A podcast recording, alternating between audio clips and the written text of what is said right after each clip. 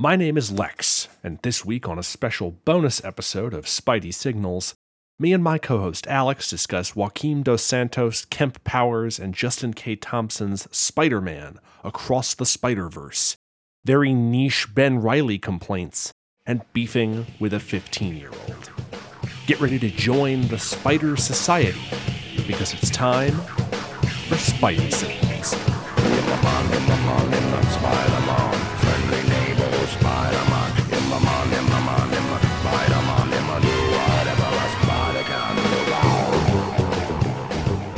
Welcome back to Spidey Signals, the podcast where two guys with the same name talk about Spider Man. I'm Lex. And I'm Alex. It's been like over a year since we did this. It's been a good bit, yeah. Uh, a lot has changed, a lot is the same, but uh, there's still a Spider Man. About a year and a half. Yeah, our last episode was was the No Way Home episode. Uh, which was in like no December of 2021, Yeah. like a lifetime ago. More than one, even. Uh, and almost, you know, before we get into the good stuff, I, I want to notate, you know, having mentioned that, it, it seems like there's almost been of a. I, I want to get right to it almost. There's been a bit of a cultural, like, reappraisal of those. And I feel like out of nowhere, people hate the Tom Holland movies a lot more than they did a year and a half ago. Well, we're in a we're in a- post. Basically, yeah. I think after No Way Home came out, all of their movies started sucking really bad. Mhm. Uh, like Love and Thunder sucked. Uh, t- tons of other terrible, terrible movies. Uh, I think the Guardians 3 secret- is pretty much the exception. Guardians Three. Well, I haven't seen it, but Neither have so I. the the fucking Secret Invasion show is the the fucking AI uh, title sequence that fucking sucks. Yeah, that's gonna turn a lot of people off. it's all gone down the tubes. Plus, there's lots of multiverse shit now. It's all over the place.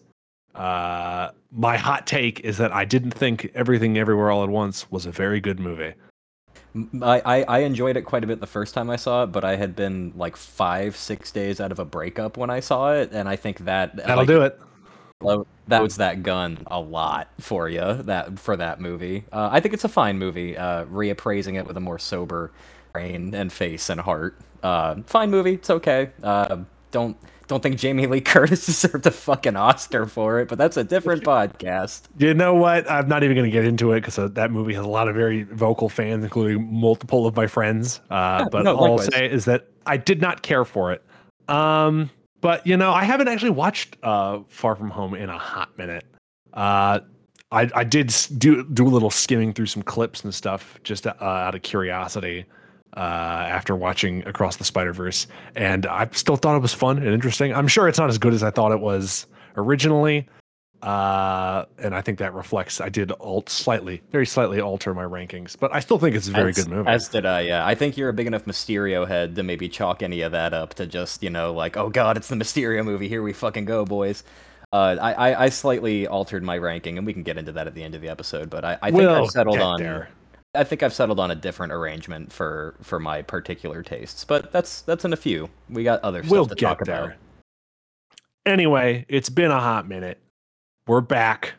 We, we've we've both been very busy, but we're here now because before there wasn't really any new Spider-Man stuff to talk about other than like the comics, which are like e- exceptionally terrible now. We'll, save Uh, everybody the, the trouble of, of talking about those and just say don't don't talk about it. Don't don't rate them. don't. They're just- they're exception. They're exceptionally bad now, as opposed to just being generally bad like they were before. Uh, but now is the time. The the s- squeakquel to Spider-Man into the Spider-Verse is here. Uh, is called Spider-Man Across the Spider-Verse, and let's get into those basic facts. This movie was released on June second, 2023. We're recording this on June 22nd, so the less than a month after this movie came out. Uh, the film was directed by Joaquim Dos Santos, Kemp Powers, and Justin K. Thompson. So it's a completely different directorial crew than the Hmm. first movie. Uh, Dos Santos did some work on Justice League Unlimited and uh, the, the the hit program Avatar: The Last Airbender that people always talk about is good. I haven't seen it. Uh, and Kemp Powers co-directed uh, the Pixar movie Soul that uh, some of you might have seen, uh, and he also wrote the play One Night in Miami that also got turned into a movie. You know, your average animated movie has usually a team of directors, so it's good to have a couple pedigree, you know, signed offs on Yeah. there. This movie was written by Phil Lord, Christopher Miller, and Dave Callaham. Two Lord and Miller, you already know who they the are. kings. Uh, Christopher Miller, did, the Lord, a bunch. They did. They've done a bunch of stuff. You know who these fucking guys are. Most famous for uh, my, my avatar on on Twitter that I'm still using two years later. Oh, of course, the most the most famous. This movie stars Shameik Moore as Miles Morales slash Spider Man, Hailee Steinfeld as Gwen Stacy slash Spider Woman, uh, Jason Schwartzman as Jonathan Ohnn slash The Spot, Oscar Isaac as Miguel O'Hara slash Spider Man 2099, uh, Issa Rae as Jess Drew slash Spider Woman, uh, Daniel Kaluuya as Hobie Brown slash Spider Punk, uh, Karan Soni as I'm sorry if I mispronounced that as Pavitr Prabhakar slash Spider Man India, Brian Tyree Henry as Jeff Morales, uh, Luna Lauren Velez as Rio Morales, and Jake Johnson as Peter B. Parker slash Spider Man. The music is by Daniel Pemberton, who did the soundtrack for the last movie, and he fucking he went crazy on this Mhm. soundtrack. Oh yeah. Uh, we're going to talk about this more as the movie goes on, uh, but he went fucking nuts. Uh, the, soundtrack of the first movie is already great. We talked about that in the episode that we did on uh, Into the Spider Verse.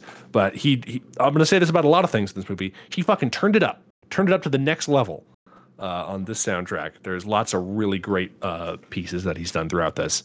Uh, this movie had a budget of a hundred million dollars, so just about ten million more than uh, the last movie. And so far, because it's still in theaters, it's uh, made a box office return of five hundred million dollars, so more than uh, Into the Spider Verse. But you know, yeah, that's good. It's good to see that this movie is making money. Uh, it's making more money than The Flash. I, man, I'm making more money than the Flash. How embarrassing! What a what a what a what an embarrassing film. Anyway, Alex, do you have any personal experiences with this this hit film? Not not overtly uh, more than anyone else that saw it in the theater. I bought my tickets as soon as I could. Went and saw it with uh, my partner. Thoroughly enjoyed it. Uh, I, it was. Uh, let me. I got my calendar right here next to me. Opening night. Yeah, 10 p.m. Opening night. Couldn't. I wouldn't have missed it. Uh, had a great time with it. Left the theater. Kind of ruminated on the plot. And to prep for this, I didn't uh, download a cam rip and watch that at home from the comfort of my computer chair. And uh, I will say a second watch of this movie really, really adds a lot. There, there was shit I didn't realize that had happened the first time that was happening. Um, a lot of it becomes clearer through a second viewing lens. Uh, we'll, we'll get into all that, but just personal experience wise, this is one of my like from here on out is going to be in my head like the definition of a oh yeah, go back and watch that one again. Like uh, you know, I I don't mean to compare it to something like Inception, but yeah, something you know like that. Oh yeah, uh, I haven't seen Inception, uh, but I did not watch this movie on opening night because I uh, was busy. I've been very, like I said, I've been very busy recently. But I did watch it. I think a couple days afterwards, uh, at, at, a, at an IMAX screening at 9:30 in the morning, uh, which is a, I, I think a great time to go see the movies because nobody's there. Mm. It was like it was like 9:30 on a Sunday. I, I ended up seeing it again a second time in the theater uh, with my family because they hadn't seen it. Uh, and then the third time, I'm not I'm I'm not gonna pussyfoot around like you did. I fucking watched like eight cameras of this movie. It was I was trying to find one good enough uh, to use for the artwork of this episode. Uh, the one I ended up using for the artwork had like sharper, like cleaner colors, uh, but it was all in I think Spanish or Portuguese. I couldn't tell. You didn't have the version where Miguel says to go to slots.com or whatever. slotslights.com uh our, our favorite place to be uh gamble Our Ga- sponsor. gamble now yes this episode is sponsored by slotslights.com so if you want to uh, gamble uh, go ahead and do that uh, we're not legally responsible for any of this you want to just go right into the plot of this movie, Alex? Yeah, we might as well because there there is some hefty plot. Um, as we'll get into in some trivia later. This is a lengthy film, not like crazy lengthy, but for an animated movie, it's uh, it's out there. So we get our typical, you know, it's a Spider-Man movie. We got Sony, Columbia Pictures, Marvel, Sony Pictures Animation, Pascal, Lord Miller. Are you gonna go through the all all all the titles, you fucker? Just, just for this, just just that instance of like Jesus Christ, who didn't work on this movie. We get our comics code again. And uh, you know, in these movies, we're we're used to the uh, I'm I'm X character. Let's do things blank way origin. But this time, it, it truly is a little fresher than it has been. It's delivered by Gwen in the opening here.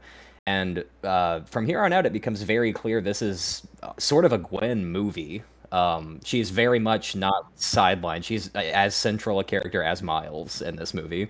Yeah, that, that that's literally one of my notes is that she's basically the deuteragonist alongside Miles, and I really like this intro specifically with uh, it's going to sound corny with the, the stuff with the drums. I think it's fun. Oh, it I like the way that it looks. And just in general, specifically, uh, the way that uh, Gwen's universe is portrayed.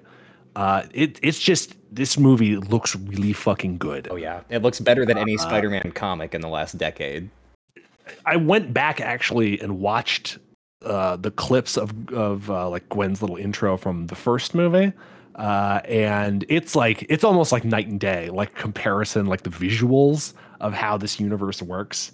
Uh, where everything's all like smeary and watercolory. Yeah, really In the first one, it's like, oh, this, oh, there's, there's there's some streaks on the buildings, uh, which you know, not to d- diminish the first movie, uh, but it, it it pales in comparison to what they ended up doing here, yeah. where every, it, especially later on, uh, just the vibrancy of the color uh, and the, the way that there's just like geometric shapes that appear and everything is like tied to people's moods. Mm-hmm.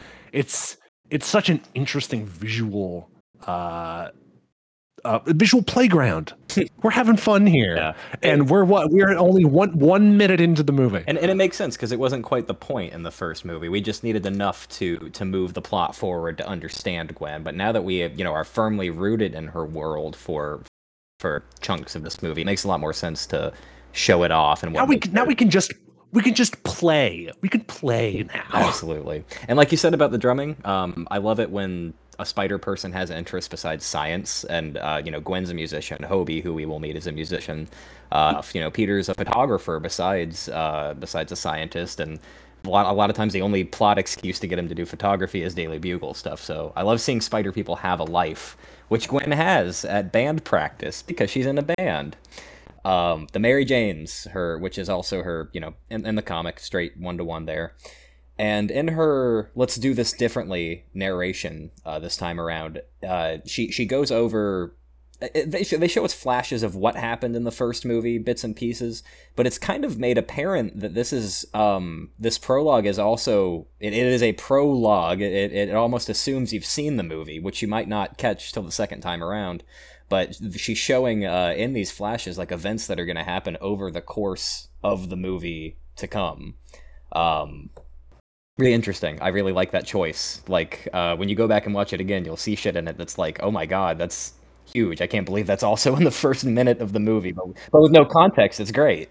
Yeah, it's like Gwen narrating what's happening in the movie after it's already happened, mm-hmm. uh, instead of like a, uh, as it's happening thing. It's it's really interesting. I like it. I'd love to put a pin in that because it's going to be super relevant at the hundred percent mark of the story. Why it's being told that way, at least in my interpretation. Oh yeah. So uh, anyway, on Earth sixty five, Gwen's watercolory, streaky world, she is uh, more than a little upset about having left Miles to fend for himself. Um, she's struggling with the concept of of letting a friend into her life again, and all of this. Um, is presented to us, you know, visibly the way it is during a drum solo that she's way, way leaning into. Uh, just whiplash mode, just completely ripping ass. Um, ends up leaving the uh, the band practice in a huff, you know, tension because she won't let her bandmates in, uh, you know, enough into her life. Just you know, throws the stick down, storms out. Um, great little opening sequence as she enters her world and uh, gets on the subway go home as not as Spider Woman. little shot of Miles like in the window over her shoulder on her mind, you know. Uh, so at this point, we get let more a little into like the story of Gwen. We we got a very very quick and dirty uh, origin story in the last movie where she alludes to her Peter having been the lizard, but we get a way way more in depth um, reading of that this time around. Um, she's think in I think in the first movie they used the model of uh, of Peter B. Parker uh, as her universe's Peter, which is really funny. Just like she's her best friend is like in the in the first movie. It looks like her best friend is like this middle aged guy. It's so fucking funny. As alluded to in the prior film, Peter uh, Peter Parker of Gwen's universe died the lizard. He he attempted to be special like Spider Woman, who it turns out he knew was Gwen. He concocted a lizard formula to get back at his bully, uh, Ned, which I thought was fun. Uh, his bully in this world wasn't Flash Thompson, but Ned Leeds, I guess. Uh, that anyway, he, he wants to be special. He wants to be a, a powered person. So he drinks some uh, globulin green or lizardulin green to uh, make him special, which makes him become the lizard. He goes on a rampage at a dance at the high school. Gwen attempts to neutralize him, but a steel beam uh, falls and inadvertently crushes him to near death. You get a little moment where he reveals, "Hey, by the way, I absolutely know you're Spider Woman," and passes away in her arms. Uh, just and there's there's a bit there's a bit earlier on where they establish that uh, they're establishing the relationship between Peter yeah. and Gwen, uh, where Peter had taken a bunch of photos of both Gwen and Spider Woman. So I'm sure that he was he had immediately pieced two together. It's like, hey, wait a minute, because he's Peter, you know, it, like of course he did.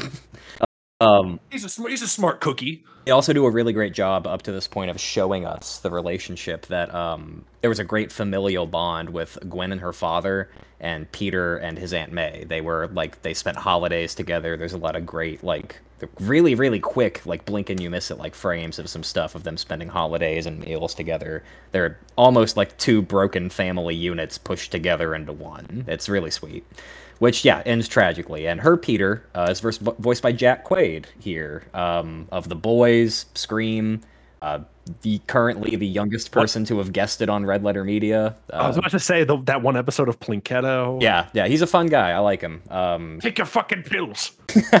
he's uh, he's going to be Superman in an upcoming uh, like anime style Superman show for Adult Swim. Oh, I, th- I thought you were going to say he's going to be Superman in the James Gunn movie. yeah, that, who told you that? James Gunn called me this morning and said, "Hey, you know the guy from Them Boys." Uh, know, I talked to James. James Gunn's got a direct line just to you. Yeah, he's a big fan of the show. Shout out to James Gunn, who's our our patron, our only patron on James, Patreon. come on the show. Defend the Flash movie on the program. Please, I would love debate us. Debate us. Anyway, uh, Peter dies in Gwen's arms, and who else should show up on the scene but Officer George Stacy, uh, with a gun leveled at Spider Woman. Um, Who also looks completely different from the way that he did in uh, the first movie. There are uh, the first movie. He looks like this little nebbish little guy with a mustache, and now he he's built like a brick shithouse, like a lot of characters in this movie looks like a John Kricfalusi drawing, the the sex pervert that did uh, Ren and Stimpy. Like any given like shot of just a oh, big oh fuck yeah, he does look like a, like a John K drawing. he looks exactly like a John. I want to hear like a foghorn on any close up of him. It's it's like that. So uh, Spider Woman gets away, but you know leaves the impression in Officer Stacy's mind that she is responsible for the murder of this child at a dance. Um, this is a I want to put a you know brief pin in telling the story to just make an aside. Gwen hears a, a news broadcast, you know, about the hunt for Spider Woman. Presumably, the man on this radio broadcast is J. Jonah Jameson because it's the booming voice of J.K. Simmons.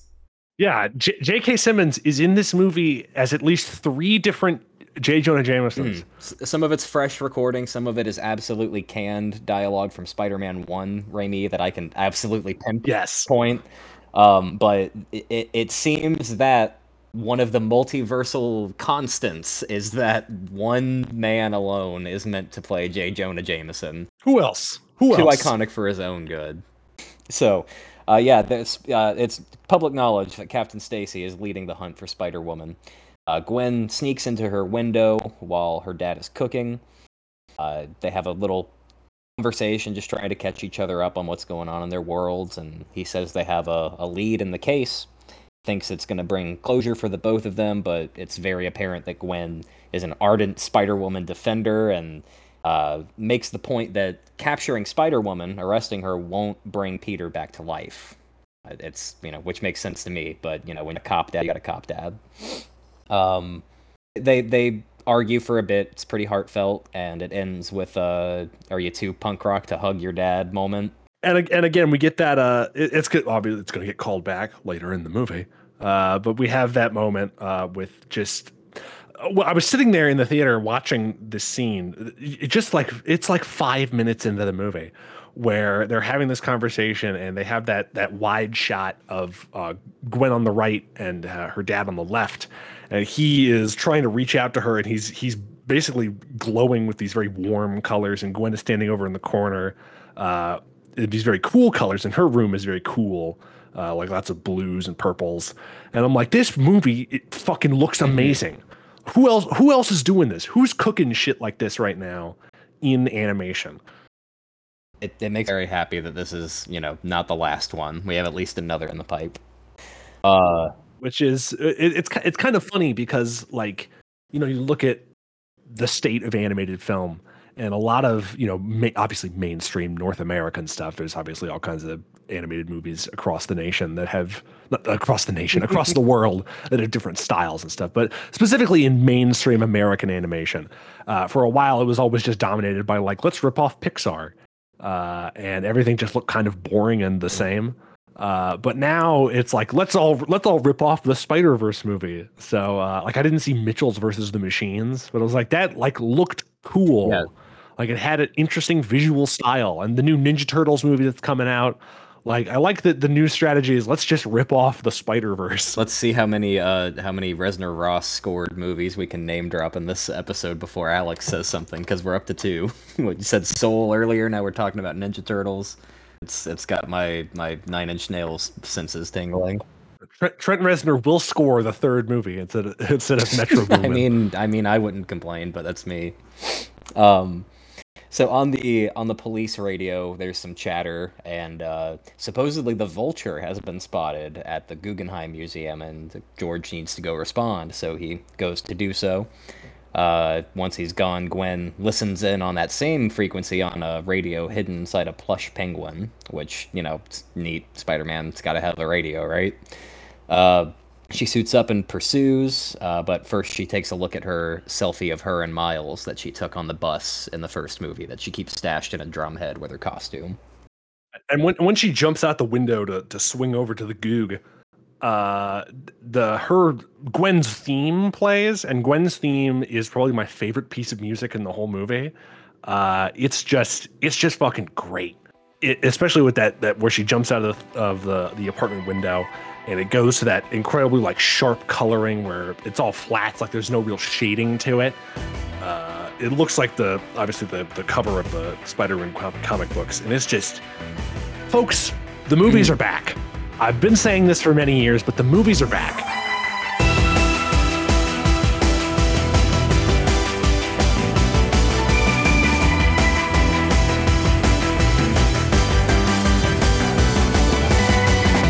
I have a 4K Blu-ray player, but not a 4K TV. I'm actually moving in a few weeks, and my new roommate does have a 4K TV, and I've made it very clear that this, the first movie, and Blade Runner 29 are going in my shopping cart like the week I move in. I've got some movies to watch. I need to get the 4K version of uh, Into the Spider Verse. I only have it on Blu-ray. I do have the original Blade Runner on 4K. Nice, very nice, folks. Um, movies are back so we get some more some more great uh, landscape shots of, of Gwen's world as she's uh, en route to the Guggenheim. And uh, before we see her arrive, we see Captain Stacy uh, on the scene. Great little, you know, quickly brief me what's going on moment. Talking to Yuri Watanabe, uh, who is a character in some of the other comics. Uh, she's also mm-hmm. a, a, main character in the, in the PS4 game. I didn't catch that that was her. Good, that's cool. I did that. That must have flown right past me. Who that character was meant to be. Yeah. Uh, he quickly gets a look at uh, the case file. You know, hey, vulture's in here. So they pull up the case file on this world's vulture. Quick blink and you miss it thing. But there's a picture of him attached, and he's got like white skin and red eyes. He looks like a fucking like Salem's Lot vampire. Uh, it's it's odd. I don't know if you caught that. I would love to see what the vulture is really supposed to look like in this world that, that she deals with regularly. I haven't read a lot of Spider Gwen comics, so I don't remember what the, the vulture looks like in uh, in those comics. But it's I do love that that, that like you said, the Salem's Lot style uh, vulture. Right. So you know that's what we're to expect is that that vulture will be there. Uh, Captain Stacy warns his team to look out for signs of Spider Woman, not realizing that they're actively being bound with web behind him. Uh, eventually, he's also subdued, and Gwen taunts him about the active manhunt for her before leaping into the museum. So, once she's in there, she calls out for the vulture, who manages to evade her spider sense and knock her over. And that's when we get our first good look at this vulture accosting her, who is not her vulture. Uh, he's like a medieval Renaissance parchment and an ink Da Vinci looking like always moving, always shifting sketch. It's really, really hard to describe him without just using adjectives of like stapled to each other over and over. One of the most, one of those visually interesting characters in the movie. Oh yeah, he shows up for like five seconds, and you're like, oh my god, this guy's fucking amazing. Uh, th- I there's tons of parts in this movie where I'm convinced that it's they just put 2D animation mixed in with the 3D, and not necessarily I don't uh, not necessarily this moment with the vulture, but there are moments where I'm like that just looks like a like a 2D drawing that you, they they superimpose into 3D, and not like in a bad way.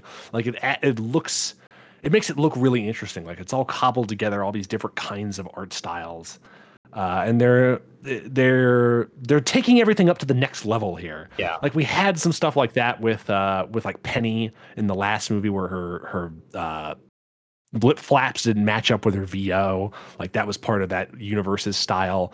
But they're just they're just turning it up even more, especially when we get to characters like Hobie, where everything it, it all just they're they're taking the style of it and and just oh, yeah. increasing it to to another level and it's it's crazy what they're what they're doing with this with this movie. I was gonna say the only character that you could even begin to compare this vulture to is Hobie with the the shifting background paper. Oh oh oh we'll we'll get to oh, fucking yeah. Hobie. We will. We'll get to we him. will. We're all big fans of Hobie. My in my in my household. Uh, but yeah, great. Uh, great concept of a vulture here, voiced by uh, Jorma Lonely Island. I'm not going to pretend I know how to say his last name. Jorma Taccone. Yeah. there we go. Jorma Lonely Island. Uh, he's the wingsuit uh, seems to be like a pulley type thing. He's always like flexing these pulleys with his with his hands and wrists, and uh, that's when we get to see him glitch for the first time, making it even more obvious and apparent that he's not from here.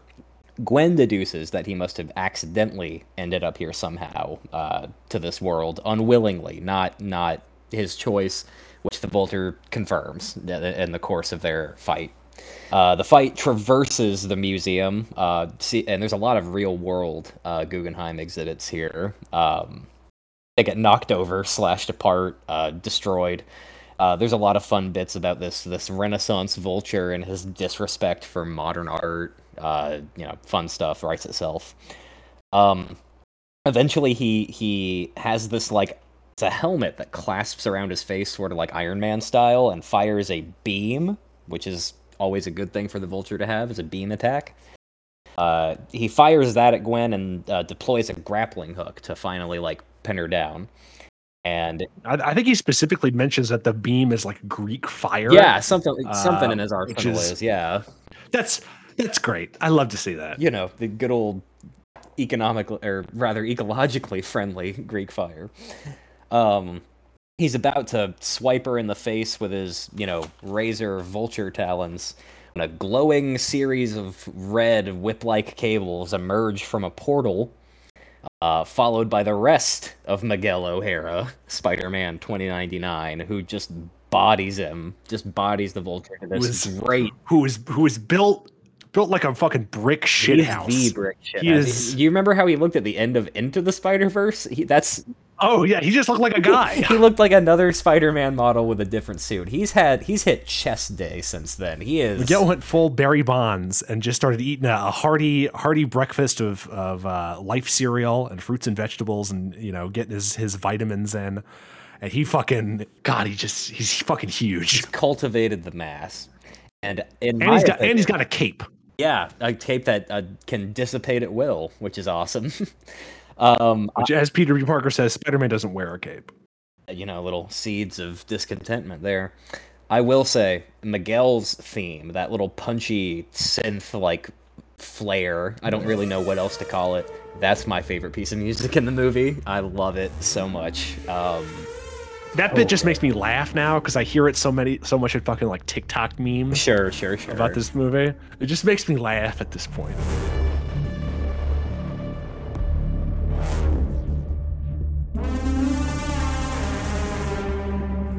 I, I love it. It's still retained its its its value for me. It's it's and solid. also I would be I would be remiss to uh, ignore this. Uh, friend of the show, Lumber Jackson. Uh, he mentioned when the original uh, like the teaser video for this came out before the trailer and stuff. This came out like two years ago. Uh, he th- th- there was a bit of that theme playing, and he mentioned that it sounds like a part of the theme of the the cartoon Spider-Man Unlimited. yes, yes. Uh, and I was like, oh shit, it does. So that's that's really interesting, sort of incorporating that stuff from another different cyberpunk Spider-Man into uh, into Miguel's theme. I think I I read this somewhere. I can't remember for the life of me. There was some rights issue or something where they wanted to use it, they used Miguel for something instead of unlimited or the other way around. It, I don't remember if it was for a game or what, but you know, it easily could have been that you know unlimited is just as popular as Miguel is now if that hadn't happened. But who knows? Cyberpunk Spider-Man, good idea. Unlimited is such a weird show. It's not quite as weird as like new animated series, but it is a weird show. I'm glad we didn't cover it. maybe maybe we'll talk about it one of these days. I, I, I had a weird bit of nostalgia for the new animated series not too long ago, but that that is what it is. What a program! Go listen to that episode. What a fuck! What a fucked up program. So, uh, it, while there's still fighting happening, Miguel begins to introduce himself to Gwen, uh, you know, as she's asking who he is. And he mentions very briefly that he's from a team, uh, an elite team from across the multiverse. And, you know, she's every time he starts to explain something, she's al- already asking another question. Uh, this time about his, his travel watch on his wrist. She uh, wants to team up with him to handle the vulture. But Miguel kind of shrugs her off and is like, "No, I, I, I assure you, I have this." Uh, just as the beam attack gets him from behind, classic, classic beam attack. And she calls him Dart Garfield. Dark, yeah, the the caped blue satyr. As the fight continues, uh, Captain Stacy and the other cops now enter on the ground floor of the museum, and uh, Miguel alludes to Gwen's mess, uh, the Kingpin's collider, being something that he has to clean up. Essentially, being like his his prime job here is mopping up the messes that uh, occurred from you know overspillage of people in the collider. You know, uh, people are popping up in holes in other worlds, and uh, it's Miguel's job to send the wayward ones home. Uh, Vulture asks what they're, you know, talking about and doing while they're fighting him, and they, there's a great bit where they both admonish him to shut up. He's being nosy. That's, you know, just good. I, I, I love it when the quips don't make my stomach hurt. Uh, that that was a good example of one of them. Yeah. Uh, very very fun. Uh, not not too eye rolly reference to uh, no, the events of No Way Home that they used in the trailer. Uh, Doctor Oh, Strange yes. and the Nerd from 199999. Uh, that, that was enough. That was enough. You know what I mean? Just- That was just enough. I don't need. uh, There, we'll see. We'll see later that there are sections where they put live action footage in this movie. I don't. I don't need live action Tom Holland to show up and be like, "Hi guys, I'm live action Tom Holland." I, I'm here too. Yes, that's great, Tom. w- I wouldn't. I wouldn't need that. It, it wouldn't help the way the other stuff helps. That, that also also obviously we'll we'll get there later, but it, it does make me laugh that uh, the the the vast majority of the Spider Verse are all like cartoon characters, and there are like just a couple weird universes where everyone looks like flesh people. Yeah, it's it's uh, yeah, that's a great point. it's really good. If you guys are fucking weird looking. What's wrong with you? Then you've got 60s Spider-Man. That's his whole, you know, totally separate thing. Anyway, uh, Gwen secures uh, Captain Stacy to the wall by his hands with web, uh, you know, in an attempt to keep him aside from all of this. Miguel leaps in and destroys a bunch of the Vulture's little, you know, thrown bomb annoyances and uh, tries to snap away one of his wings before the Vulture shrugs him off and fixes it with, uh, you know, little editor's note explaining hammer space and all that. In case you forgot, you know, these cartoon concepts from the first movie. So Miguel asks Lyla, his AI onboard, you know, suit assistant, to call for backup which uh, she does, but teases Miguel about it. Uh, I, I I can't imagine like having an onboard assistant that just fucks with me. Like it's I it's fun, it's cute, I get it, but like do the thing I said to do. There's lives on the line. Lyla Lyla's such a great character. She's so fucking funny. Uh, and there's uh, apparently people have found out that there were two different cuts of this movie. Uh, because at least in the one that I saw, uh, when Lyla makes fun of him for wanting to call backup, she takes a, like a, a funny selfie of him with like a with a, like a bunny filter, like on Snapchat. Uh, but apparently, there's another cut of the movie where she just like points at him after that instead of doing the selfie. It's weird. It doesn't make I any think the rip I saw had the pointing, but I couldn't tell you if th- what I saw in the theater version. So, Folks, what, what's going on here? What's Wh- happening? which universe are you from? Tell us in the comments. What if they just do in the next movie that they just have a completely different ending, like like, like Clue? That would be fun, but what if this happened? So we get uh, another addition to our Spider Elite crew as Jess Drew pulls up on her motorcycle through a portal, crashing the cycle into the Vulture and burning rubber across his face. The memorable entrance as ever. She's got fingertip webs, which I'm not the biggest Spider Woman guy. I don't know if that's typical of her. wh- Whatever variant you you know choose for your Spider Woman. Jessica Drew is such a weird character because her origin makes no fucking sense. And she was originally created not even as uh, completely separate from like the regular Marvel canon. It doesn't make any sense. Yeah, I don't. I don't like. I don't. I don't think about Jessica Drew too much because it makes my head hurt. right. But they had to have another one, so here she is. Why not? weird little awkward joke about her pregnancy and Gwen wanting to be adopted by her. That's like one of the very few comedy misfires of this movie. Yeah, not great. Uh, but I mean, Jess Jess being pregnant, that's a thing from the comics. Yeah. Uh, where she did a bunch of weird spy shit when she was pregnant. Uh, but hey, I'm not a comic writer, so Women. uh, go. uh, But uh, she uh, says to a reluctant Miguel that Gwen could be a part of their team, which, you know, he doesn't seem too keen about. Uh, Vulture hits a cop helicopter, uh, which isn't good. That's going to put some cop lives in peril. Um, is it around that point where Miguel just about takes like a bite out of his neck? oh yeah, Miguel goes full vampire mode and tries to fucking bite his face off. Yeah, it, it's I, I'd forgotten exactly when in the fight that happened, but that must be right around the helicopter thing. Yeah. I don't. I don't know. I don't know what the point of that was because later on we see what Miguel usually does with anomalies. They just put him in a box and they send him back home. So I don't know what he was planning to do by fucking just murdering him. Not that he's not supposed to do that. I don't know. It's supposed to show the audience that he's got cool guy fangs, I guess. Uh, Gwen manages to uh, web up and prevent the helicopter from spiraling down, uh, f- like all the way to the floor. It, it's barely off of it when she like fully ensnares it and saves the pilots and the patrons below. They recycle that exact same. I think that's a Banksy like audio that that's Post Malone. Say, Oh yeah. exact same take. They just read. Which I was like, did you need to? Did you need to recycle that? Was that necessary? we remember. Uh, before she can adequately rest, a tired Gwen is held at gunpoint by Captain Stacy. Uh, her spidey sense flares, but she can't disarm him because she used all her web stopping the chopper. Oh, there's a bit uh, earlier on that uh, that I wanted to talk about. Um, when the helicopter crashes through, there's a bit where uh, Gwen is like trying to contextualize the situation and trying to figure out what she wants to do. Uh, and I, just the way that there's like that split screen of like her thought process, and I was like, that's, and it's like contextualized by her in, in terms of her playing the drums, and I'm like, folks, it's character informing action. We're making a movie here. This is the, story is being told through the They characters. listened and they're showing us and not telling us. It's this working. is this is what it's all about. she she tries to talk down her her cop dad, and he fires a warning shot into the air. Uh, he tells her she's under arrest for the murder of Peter Parker, and uh, he she keeps pleading that uh, he doesn't understand. He says the same to her, and Gwen does the only thing that she can in the scenario and unmasks, revealing her secret identity to her father, like the last person she wants to know.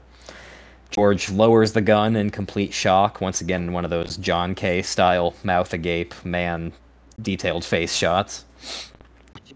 And there's there's a shot, particularly once she takes her mask off and is trying to plead with her dad, uh, where it's just this this shot where she's like pleading with him, and then the, just the eyes are behind her, and I'm like, that looks like a fucking shot from like a 1960s comic, and that's great. I love that.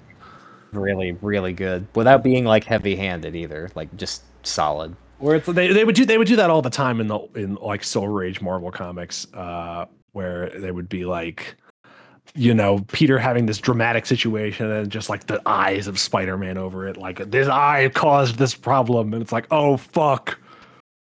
Symbolism. It's good. She says she wanted to tell him, uh, but she didn't. She didn't murder Peter. But you know, he asks how long she's been lying to him. Uh, she pleads that they have the same motive to help others, that it's all about the same thing.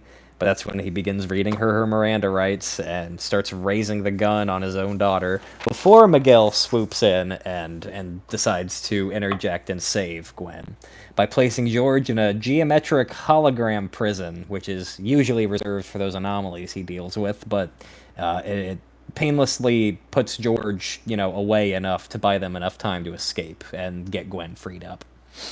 Uh, Miguel also has the vulture apprehended, wrapped in some more of those glowing red web cable things. I don't I don't necessarily think they're webs. I, they're cyber webs. They're worldwide webs. He's an LED RGB gamer. Yes, he is. He's one of those guys that uh, buys one of those gamer chairs that like r- reclines all the way back. But now, kitten, Daddy's saving the multiverse. Yeah, and when he injects himself uh, later on, that's G Fuel. Mm-hmm. He's got a sponsorship. Yeah. Jess comforts Gwen, uh, who's clearly not okay with the situation at hand, and Miguel scans for other anomalies, none are detected, immediately present. So they open a portal home. George kind of silently pleads with Gwen, his eyes really saying everything. And Miguel tosses her a watch, all but inviting her to join his little spider club. Gwen turns her back on her father and enters the portal, uh, giving us, you know, our end of our little Gwen introduction uh, to where we get more of our, you know, title card. We get a motherfucking title card, dude. That's how you know the movie's good if they have a fucking cold open before the title card. Mm-hmm. Getting us to Miles time. We're back to the the other oh, yeah. character on Earth sixteen ten.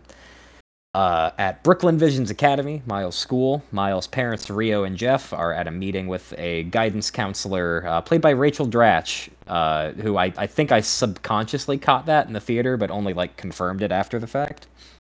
Uh, it seems to be just a typical little like um, parent teacher conference type thing. Miles is yeah. running late, swinging there as Spider Man.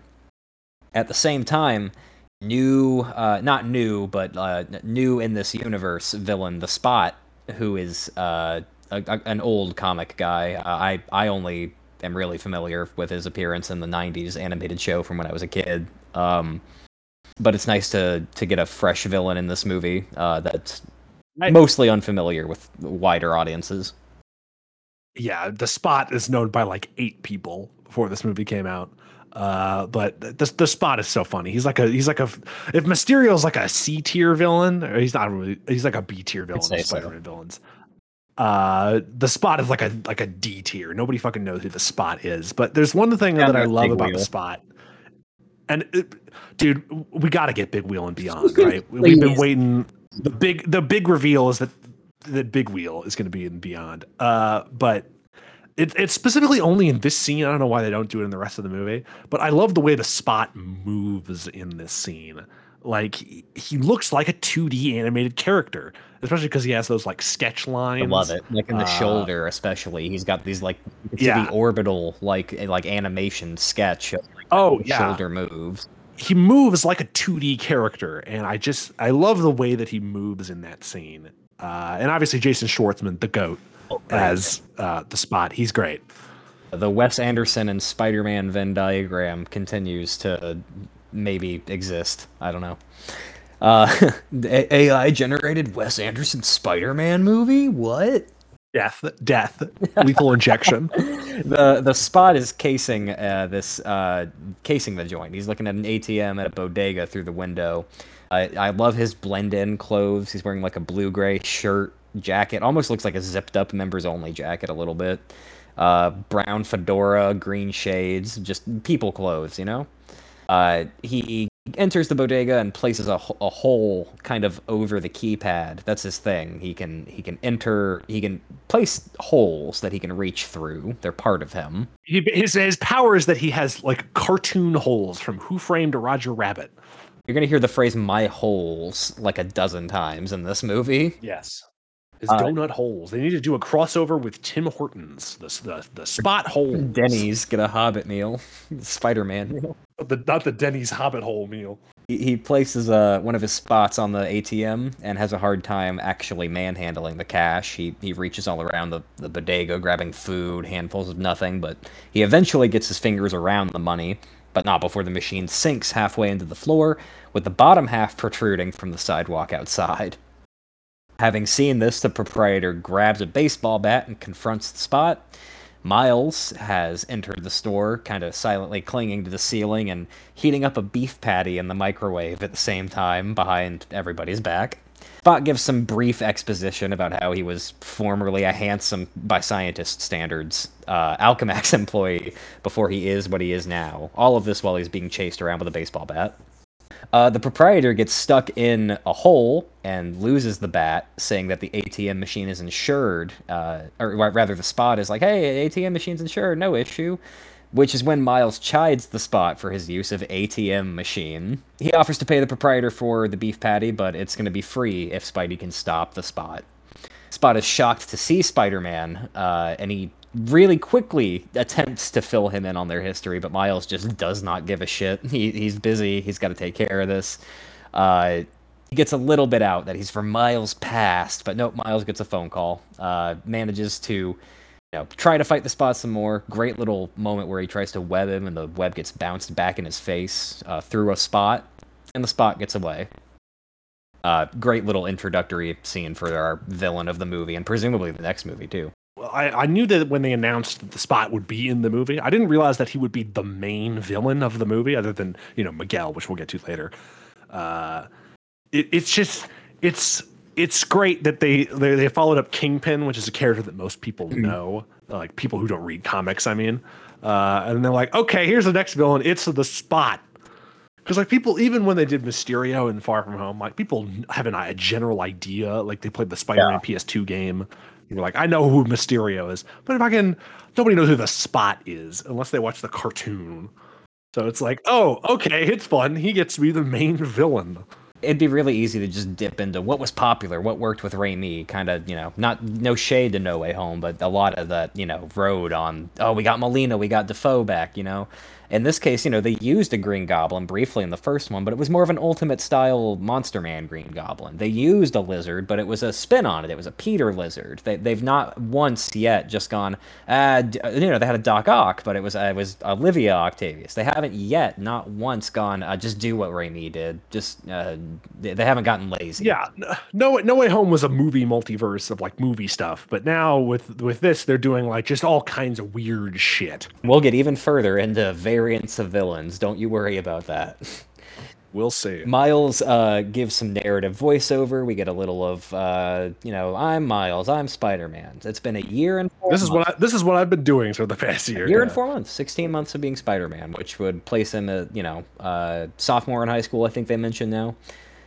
yeah, I mean he's like fifteen. Yeah. There's a quick little montage where he says he caught some bad guys. Now, I, I couldn't identify who all these guys were, but I see a guy in a purple suit with a beard. I could not tell you who that is. He fights the Frogman at some point in this. Uh, this is the Frogman who was in the fucking She-Hulk show. There's a, a guy in like a bear suit who I hesitate to think is that Kraven, but I don't think they'd save that for just a flashback. There's a purple yeah, guy who might be the Beetle. I don't know, but he fought some bad guys. Uh, you know, more exposition. Miles and Spot, their fight rollicks through the street. Uh, great little montage where they're stuck a bunch of different ways, and Miles is stuck in the spot like one one. It's just his face coming out of his face at one point. It's very fun. Uh, Miles explains he made his new suit with the you know the red streak down the sides. Uh, you know, fun twist on the old one. Which which, which I like. It looks like uh, the old Mets uniforms from the '80s, where they had the racing stripes down the sides. It's different enough to like be visually separate, and it doesn't seem like it was just a let's sell some toys move. It's like, yeah, this is his suit that he purposefully made after just spray painting one of Peter's in the last movie. You got to Yeah. think he smelled horrible in the climax of End of the Spider Verse. He just fucking It's- reeks of spray paint fumes. It, it's people complain a lot in the MCU movies. Where it's like Peter changes costume too much, but I was like, it works in those movies and it works in this movie because the co- the changing of the costume emphasizes a change in the character. Exactly. Uh, you know, Miles has become more mature as Spider-Man. Yeah, it fits with him. Totally. Uh, we find out Aunt May moved to Florida. It makes sense, you know. If there's no Peter and no Ben, why stick around New York, right? For her. Endorsed a baby powder, made an apology video for the baby powder, grew a mustache, worked on this Venom strike. Uh, the baby powder, by the way, was from the brand Charm and Stammer, which, you know, that's they got to do that a bunch of times. Didn't he also make an apology video for the mustache? Yes, he did. Yes, he did. no need for that, Miles. Uh, as a fellow mustached uh, man, I, I, I applaud you. Go for it. Well, it well, folks, it wasn't a it wasn't a great mustache. You gotta give it time. He also uh, drew like he drew so so many pictures of Gwen. At one point, he knocks out City Power, and I'm almost positive that's where we get another J. Jonah Jameson, like Spider Man knocked out the power, like over the. the Yes, radio. that does happen. In his world as well, there's a J. Jonah J.K. out there. It's it's beautiful. It's all pervading. Uh, he's still struggling with the idea of telling his parents about his identity, which you know, fun little fake out there about him doing it, but not really. He misses Gwen a lot. Is the main like driving force of all of this, uh, and also he expanded his uh, expectations painting in memory of Aaron and uh, all of his other adventure companions that he All his his friends. Miles is like one of those artists on Twitter that's really, really good at drawing one very specific character, and you're like, oh fuck, this is vaguely concerning. Yeah, he, he's wow. He's really good at this little pig type guy. Uh, he's he's texting his parents throughout the fight, boring ass fight. You know, watching some Subway Surfers and some Family Guy. That's what he should have been doing. At this point, the fight has carried to right outside the window of Brooklyn Visions Academy, which you know tends to happen with his fights a lot. You know, they might piece together eventually who he is. Uh, and then there's a point where it rollicks through a, uh, a a car wash, maybe into the foam party cafe that we heard about in the first movie. Uh, an embarrassed child takes off his Miles mask as Miles like further loses to the spot. It's it, it you know it's this fight is still happening, almost they live style. Miles eventually uh, weaves this rooftop web through the whole uh, snaring spot's limbs in order to like pin him and pull him and essentially for now neutralize him and keep him submitted in place. Uh, it admonishes him not to escape as he enters his dorm room, uh, running late. Quickly changes, asking Ganke, who now has voice lines, if he'll call the cops. But Ganke's too busy playing Spider-Man PS4. G- Ganke is great because he just doesn't give a fuck. He's like, I don't care. You, you're Spider Man. I don't. I'm give a not. fuck." Normally, you know, you, you have you have Spider Man. Uh, you know, your your classic friends of Spider Man who are like, I'm going to be involved and I'm going to help you in your fight against crime. And he's like, Okay, you're uh, cool. I don't care. I got shit. I got Another, you know, not so slap in the face, fun MCU reference. He says, "I'm not your guy in the chair." You know, that's great. I like it. That's enough. It's not heavy-handed. It's almost, but it's it's it's good. I like it. Yeah, it's it's it's different. It, it, it's it's entertaining. It's a different. It's an interesting. I hate to say it, subversion of expectations. Oh, Rian Johnson, please come on the show. Um, he he also mentions no spider signal, which had me like, oh hey, hey, you know us, hey hey, there we are. It's eight people that remember the spider signal. Two of them host this show. Class lets out, so uh, to get to his meeting faster, Miles uh, goes invisible and crawls along the ceiling to not be slowed by traffic. There's there's no way nobody saw him when he was fucking running on the walls yeah. before he went invisible. There's no way. Everybody knows they're just being nice and not telling him. Miles That seems to be a constant with with with this podcast, where everyone knows that that so and so is Spider Man. They're just like, oh, we don't care. Miles' uh, counselor needs him to start considering his future as he's not really focused on anything as so far as she can notice. Uh, that's when he enters, and his parents really, you know, lay into him for being late. His grades are good, except for his B in Spanish, which, of course, leads to some tongue lashing from Rio. Uh, there's a fun little bit where his dad says twice that Miles takes after his uncle, the first time for his art skills, and the second time for skipping class. Uh, the teacher wants to paint them as a struggling poor minority family, which they balk at. Which I honestly I thought that scene was a lot of fun. You get the the uh, presumably rich white teacher lady sitting there trying to drum up this like narrative Yeah. of the family. Because Jeff's like, we have a fucking apartment in Brooklyn. I Ah. would, we're not struggling. Rio is a successful nurse. Jeff is, you know, down the pipeline for a big promotion. Miles is a genius and a superhero. Like they are the least like typical uh the thing that she's trying to drum up here as as this weird little like the us thing. I don't know. It's it's they don't really do that ever. Just like there's more Gwen in this movie, there's there was also a lot more Rio and Jeff, and they're also uh, really, really good. These people, they know how to write the movies. Yeah, for sure. They have uh, more fleshed out roles than just cop dad and and worried mom that they were in the first movie. Yes. Um, you know, not to diminish what Jeff went through in the first movie, because he's more than cop dad in the first movie. He's he's struggling father, he's grieving brother, he's a lot of things, but they do so much more with those concepts this time around. And right off the bat, Oh yeah, and it is, and and that's and that's another uh, thing that makes Miles as a character more interesting is because he has more of a familial relationship uh, than Peter does. far more. Um, so yeah, they balk at that, but uh, the issue quickly becomes more that Miles wants to attend school outside Brooklyn, like any reasonable person who wants to leave their hometown would. Uh, and Rio just cannot condone that. He pushes for it anyway, wanting to uh, achieve. He wants to go to Princeton for uh, the quantum physics degree over there in New Jersey. Uh, he says the people who want to teach him the things he wants to learn aren't all in Brooklyn, which is a great, great, great, like almost subtle. Like, hey, this, he means the spider people too, in other dimensions. He clearly wants to further his education in these quantum advancements so he can not only learn things but learn how to open portals and go meet his spider friends again. So he could become a superior Spider-Man. Yeah, precisely. Uh-huh. But like it's you know they don't tell you this. They, he doesn't say out loud to the camera. I want to learn how to go to other dimensions so I can see Gwen again. But like it's great that line that that all the people who want to teach him these things aren't all in Brooklyn. Fucking love it. I love that so much. Um, Good. But yeah, it uh, Miles his sense flares, noticing that the spot has freed himself, and he bails on this meeting. As does Jeff when his radio goes off about the same thing. Uh, before Rio can leave, the counselor alludes to the fact that Miles is not telling her the truth. So, whatever that means, right? Spot and Miles fight briefly wrecks Jefferson's cruiser, and he yells at the pair for fighting at his kid's school, like we were just talking about. Spot is upset with Spidey for uh, ditching the fight. Spider Man calls him a villain of the week, which is like the worst thing you can do, I think, right?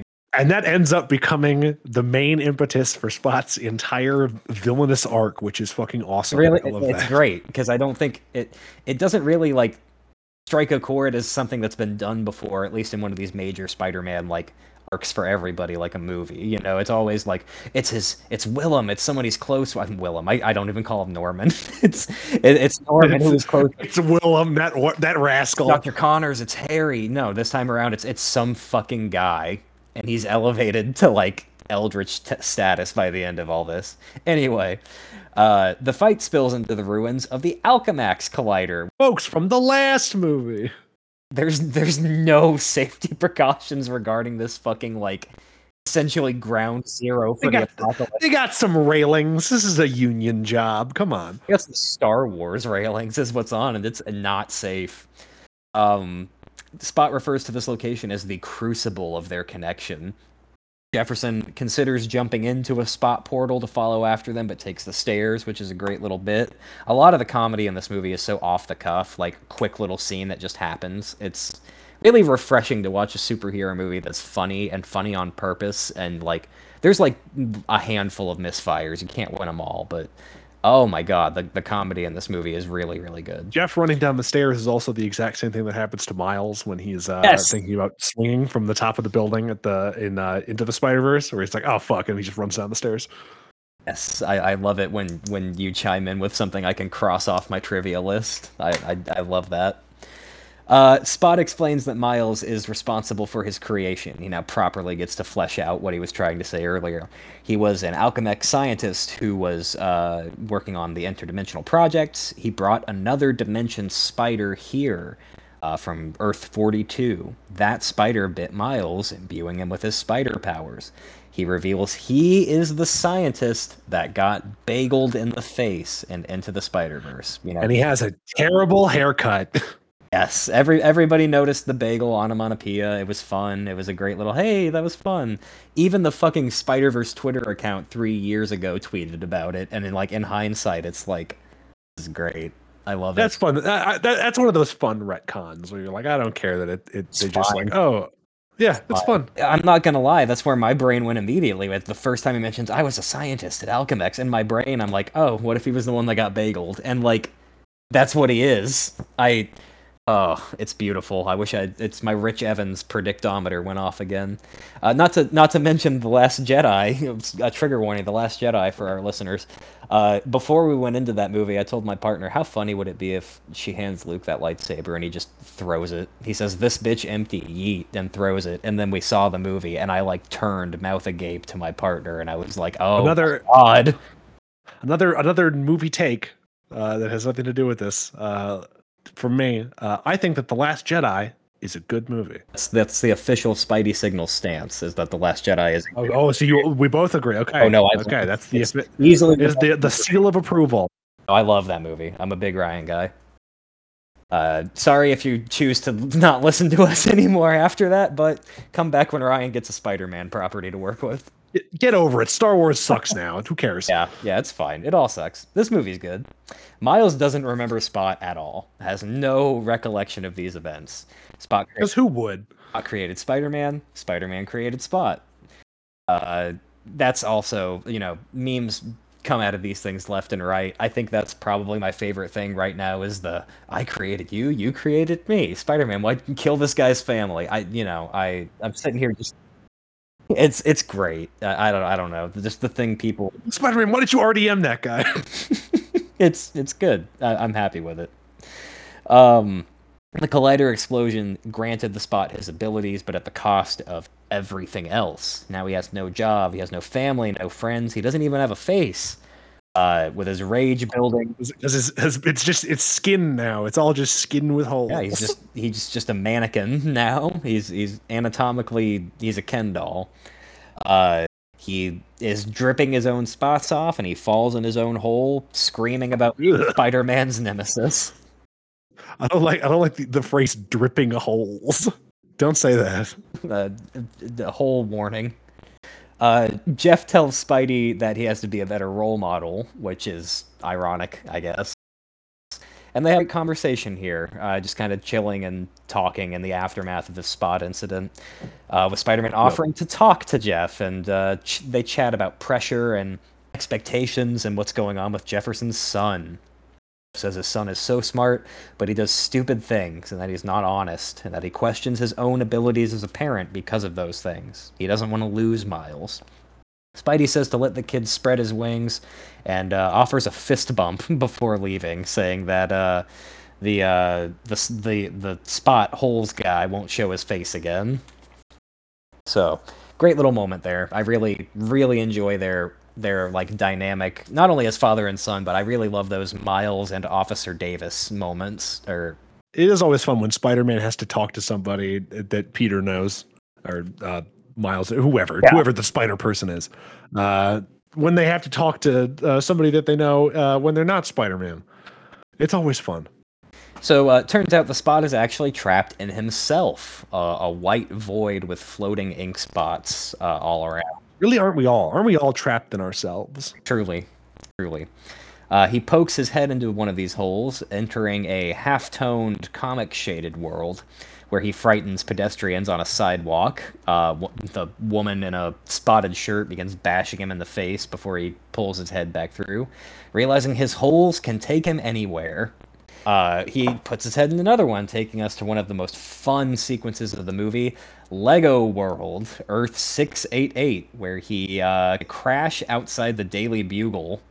Uh, we'll, we'll, we'll touch more on that world later, but from there he pokes his head into the convenience store uh, of the Venom movies. There, there are two major flaws in this movie, uh, and one of them is that I have to be reminded of the movie Venom. Uh, what a what a piece of shit movie that was. I, he poked his head into that world and like he's talking to the convenience store lady and I'm realizing what's happening and my partner is looking at me like I don't know what's happening. My partner saw the first Venom movie. I, I saw it too. We didn't see the second one. Um, no. I, I had to lean over to them in the theater and go, "That's the lady from Venom. They couldn't even get Venom." And then we just kept going back to it. Which I mean, and, and honestly, I don't want to see Tom Hardy and his fucking face in this movie. That's not a Tom Hardy diss. He's a great actor. I just I have ethical fucking quandaries with just them making Venom movies without Spider-Man, but we've talked about this on air before. Well, hey folks, maybe maybe if Marvel can get their shit together, we can get good a good symbiote movie with Tom Holland. Folks, it could happen. I hope you got a PS5. They, they set it up at the end of, of No Way Home. They sure did. Let's see if they ever get to do anything after No Way Home. Um, there's a fun little bit there where as uh, the spot takes some gum and goes back through the hole, the gum is on screen for like a second, and you can see that it's venomint gum, not doublemint, but venomint. Uh, he lands back at Alchemax, remarking at the power of the multiverse in the palm of his hand. So, back on Lego World, Peter Parker surveys the damage of the Spot's brief appearance outside the Daily Bugle which is where we get our canned dialogue of Raimi Jonah going, "I want pictures. I want a picture of Spider-Man on the front paper for tomorrow's paper." That's just dialogue from that one. It's great. And uh, so Peter hops too. He gets in a Lego elevator and changes costumes, making his own boop boop noise as he opens his wrist device to contact Miguel. He reports an anomaly before signing off with another boop boop, and Miguel regards him as one of their best. Loved it and and and when, and when we're talking about the the Lego section, shout out to the like the fucking fourteen year old kid that they hired to do this sequence, uh, because he did like some an, he he did some animations of uh, the trailer of this movie. Mm-hmm. They like called him while they were in the middle of making the movie, like, "Hey kid, you want to you want to make a little sequence in this movie?" He's like, "Sure, I'll do it over spring break." Preston Mutanga, I hope I'm saying that right, but yes, Preston. Yes, shout out to him. Way to go, Preston. Good shit. Keep it up. Uh, back on Earth 1610 in Miles' world, it's time for Rio's party celebrating Jefferson's upcoming promotion to police captain of the squad. Uh, Miles, meanwhile, and still in his Spider Man garb, is trying to get an apology written on a cake uh, for the party. It gets so long winded that it takes two cakes, a la the earlier line about not being able to have your cake and eat it too at the uh, PTA conference, unless you bake two cakes. Rio gives a speech about Jefferson's uh, weight as a baby before Jeff commandeers the mic and uh, actually gives a speech uh, talking about his, his deceased brother, his hopes for Miles' future, all of this kind of tinged by the fact that Miles isn't there.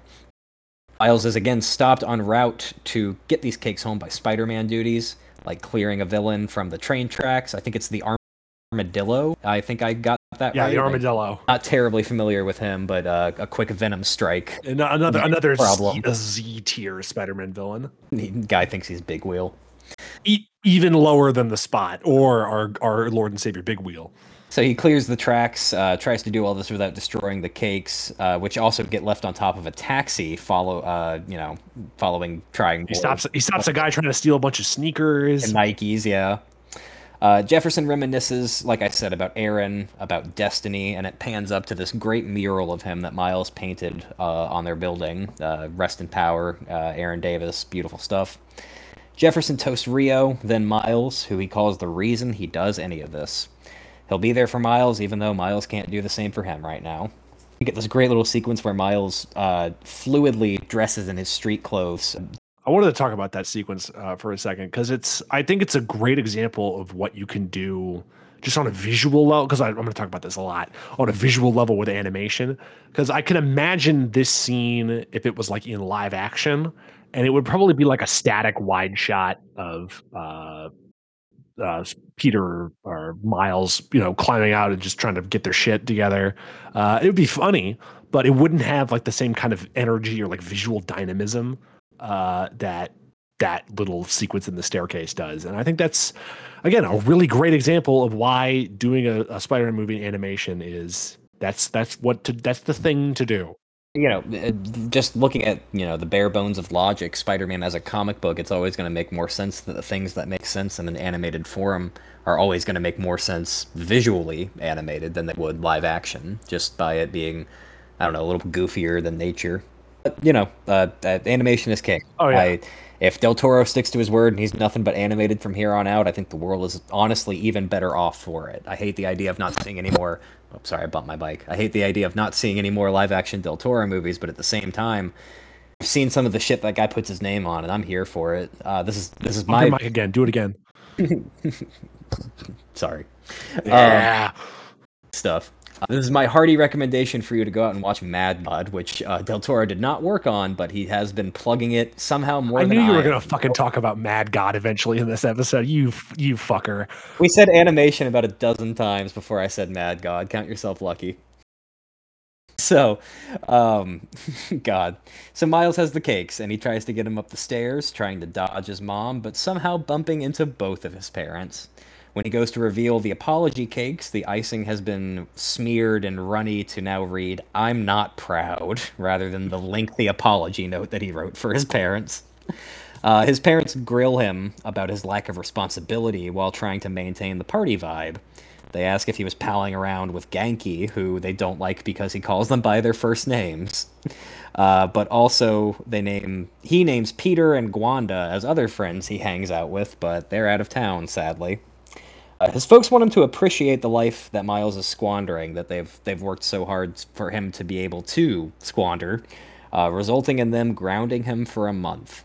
Miles is set up with the perfect opportunity to tell his parents everything that they want to know that he wants to tell them, but he obviously can't tell them that he's Spider-Man with this party crowd. So he walks away. It's like uh, it's like it's like that scene in Spider-Man 2 where uh, Peter it, like is on the the the phone booth outside and he's like trying to explain to MJ that uh, he's Spider-Man, but he's like standing in the middle of a giant crowd. And it's like there's got to be at least one person who's like, "What the fuck is this guy talking about?" Oh my God, is that guy Spider-Man? Uh, he walked. I think that guy might be Spider-Man. earning a second month on his sentence. I, I do I do like that that becoming a Spider-Man has made Miles both uh, f- make him crack more jokes and also has has made his life more terrible. Yeah, it's the direct pipeline. That's what made Peter that way. That's that it's it's all part of the plan. Miles laments these um, recent events in his room, turning to his illustrations of Gwen for comfort. Uh, we then get a fun little twist moment here that it seems that end event from the very, very end of Into the Spider Verse, where Gwen opens a portal and says, Miles, got a minute? And they reunite. Turns out that didn't happen two seconds after the climax of the movie. It happened f- 16 months later because that's happening now. Uh, that's that's how they actually reunite. I, I thought that was a great, great retcon. That's fun. It's fine. Uh, people were mad at that. People were like, "It's uh, it's misleading." I know. Fuck you. Who cares? It's a fucking Spider-Man movie. Folks, folks, you people don't know anything. It increases the romantic tension that they've been separated for so long. You people don't even fucking know. You know, it's they're if anything, they're on model now. So you just, what are you mad about? You know, it's it's fine. Uh, Gwen opens her portal and uh, folks, they don't know. we just don't know. But yeah, it turns out that happens now. Gwen opens her portal in Miles' room, making a bunch of items float around and spin. She greets him like we've seen with the got a minute. They hug, and uh, she remarks on his growth spurt. He hides the Gundams, like you do when you have a girl in your room. You gotta hide the Gundams. And uh, tried to say his dorm room is cooler than this, his childhood room. Gwen unboxes an action figure, which is a big oof for all of us in the audience. Here's the thing they've shown us the animatic for this scene and gwen like gets upset and apologizes over what she did in the animatic. She's completely unrepentant in the final movie and that's another it's another gripe for me. Like ugh, at least have her cringe or something. She's just totally like oh well that happened No, who keeps their fucking toys in the plastic? What are you, a nerd? I, the I have exactly one toy in the plastic. I'm rocking I- with Gwen. I want it. I'm rocking with Gwen. I want it in a bingo game, and it's already beat to shit, so it doesn't make any difference if I take it out. I've got enough R2D2s. I don't need an, an unboxed one on top of that. Anyway, uh, she notices the Gwen folder. She found she found the Gwen folder, boys. The the sketchbook. Bros, she found the Gwen folder. he, he posts on Spider Twitter later that she found the piss drawer. What do the- I do? And, and the Gwen folder. Uh, Miles thought he'd never see her again. Despite being grounded, he joins Gwen. Spider Man's not grounded. And they take off uh, into the street, you know, flying around, doing Spider Man stuff. with they they they, they swing around and do a little, a little fun uh, thing with a very good Dominic Fike song. Uh, I want. I don't think. I don't remember if we mentioned the original soundtrack uh, that had like Swae Lee and stuff on that in the last movie. Uh, but I want to say that the original soundtrack of this movie is also really good, like the score. Uh, produced by Metro Boomin. All really good songs. Is uh, uh, I think there's there's Kenny Beats song in there. There's lots of really good stuff. I'll go listen to Dominic Fike. I, I said before that if Brockhampton was still together, they would have had a song on this soundtrack. Oh, I believe that wholeheartedly. It would have been good. I should mention as well that uh, when Rio and Jeff discover Miles not in his room, this earns him a third month on his sentence.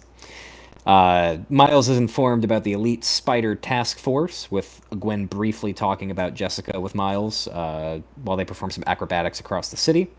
And describes Miguel as a vampire ninja Spider Man good guy, and explains that their rescue and send back missions uh, are, are their primary body of work.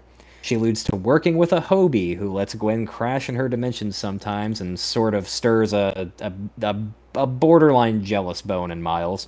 I, I think that whole plot subthread is interesting, but like, I don't know that they need. It. It's like two seconds. It doesn't really matter. Yeah, for sure. Like they, they don't dwell on it enough to make it a problem, but it, it, it almost feels like I'm smelling Spider-Man love triangle bullshit again. This smells like Spy- Spider-Man 2. What's going on? Genuinely, I do. I, I have. I've said this before since the very start of the series that I really do appreciate well-written romances in Spider-Man stuff.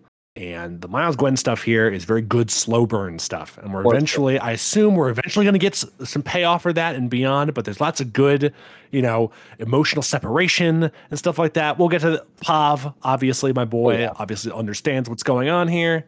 But And we're, we're on the right track, folks. We're on the right told, track. If they, even if they didn't end up together, it wouldn't be the most like unsatisfying thing if they carved out a new narrative, about, you know, with all the themes of independence and stuff in these movies. It, I would be just fine if we didn't get a traditional payoff to the romance between the two. I wouldn't. I get that. I get. Uh, but we'll see how it goes. I'm more inclined to think they're going to do it that way than they aren't. But you know, subversion We'll and see. all that. Um, but yeah, they this is our first name drop of Hobie, another of Gwen's uh, Spider Task Force accomplices. Uh, Gwen vanishes, deploying a spider drone before rejoining Miles. Drone is watching Spot, who is loading gear into some sort of warehouse. We'll get into that more in a bit. On the Williamsburg Bank building, Miles asks Gwen about her situation uh, while she's secretly monitoring Spot. She tells Miles to never ever tell his parents about her about his secret identity uh, and that it hasn't gone well for her. This is where we get that really awesome like camera undershot where they're sitting on the uh, underside of the outcropping on the top of the building, but it's played as if we're just looking at them sitting from behind normally. Awesome, awesome perspective. One of those things that like you can really only do in a Spider-Man movie. Um, Th- They don't even have to sit like that. They just do it for fun. for, they they just can, so they want Just to. just for just for fun and humor. Miles uh, joins Gwen sitting there, sharing the sentiment that some things are just for them. It says that Miles is the only friend that she's made since Peter, but Hobie, Miles chimes in, but that's different. Miles and Gwen are the same in the important ways. Gwen uh, says that sh- Gwen's always fall for Spider Man, and it never ends well. Miles suggests there's a first time for everything. Folks, the drama. It- this is what it's all about. two spider people backtrack to the party. Miles uh, snapping up some food to share with Gwen, and his parents kind of notice the two of them spending the time together. Uh, Miles is shown the wrist device and uh, how it prevents travelers from glitching, preventing Gwen from glitching here anyway. And he very, he's very, very, very insistent that he wants to be a part of this team. Gwen says she'll put in a good word, but uh, she's cagey that there aren't, you know, there's not a lot of spots. It's kind of exclusive. Miles is already kind of like feeling some sort of like, I, I don't really understand. I'm I'm Miles. I'm a great Spider-Man. Why why can't I be part of it? But all, all of this obviously is there's there's a, a building sense of dread in the audience, especially if you watch it the second time and you understand that uh, Gwen's little spiel in the beginning about her essentially betraying Miles. It's like, ooh, ooh, yeah, it's all coming together, folks. There's going to be some drama. Absolutely. Rio interrupts this little heartfelt meeting and uh, introduces herself, returning Gwen's uh, jumper back to her. Rio and Rio and Jeff are, are shocked that Miles has brought home a white woman. Mm-hmm. Mm-hmm. I can't I can't believe that you brought home a white woman. Unacceptable. To the police captain promotion party of all things too. They remind Miles that he is grounded, and Gwen is to uh, unceremoniously leave with just an awkward handshake after also referring to his parents by their first names, which they've made clear they're not fans of. Rio stays behind to talk to Miles, uh, and this is our little conversation that we got in like our first little trailer for this movie, where she ta- yep. she talks about how she's having a really hard time seeing Miles grow up. How there's a, still a little boy that she raised inside him, and that she tells him he can still share anything with her, but he needs to take care of that little boy. He needs to always be watching out for it, uh, not let anyone tell him he doesn't belong where he feels he belongs. He's kind of. Phys- mm, I wonder. I wonder. I wonder if this is going to come back in any way. He's mm. like physically tugging on his Spider-Man sleeve while she's mm, like, to him. Uh, but he he only tells her, you know, that he's sorry, that he's late. That's the only thing he can tell her. Rio gives him permission to leave and go see Gwen to be ungrounded for just this occasion. Um, but first, she wants to take one last look at him and take him in as her son, soon to be him, who no one can look out for but himself. Uh, he promises to do all that self watch outing for, and uh, that he'll make himself comfortable where he belongs. He's still going to absolutely be grounded upon his return, but on his return, he promises he'll have a cake.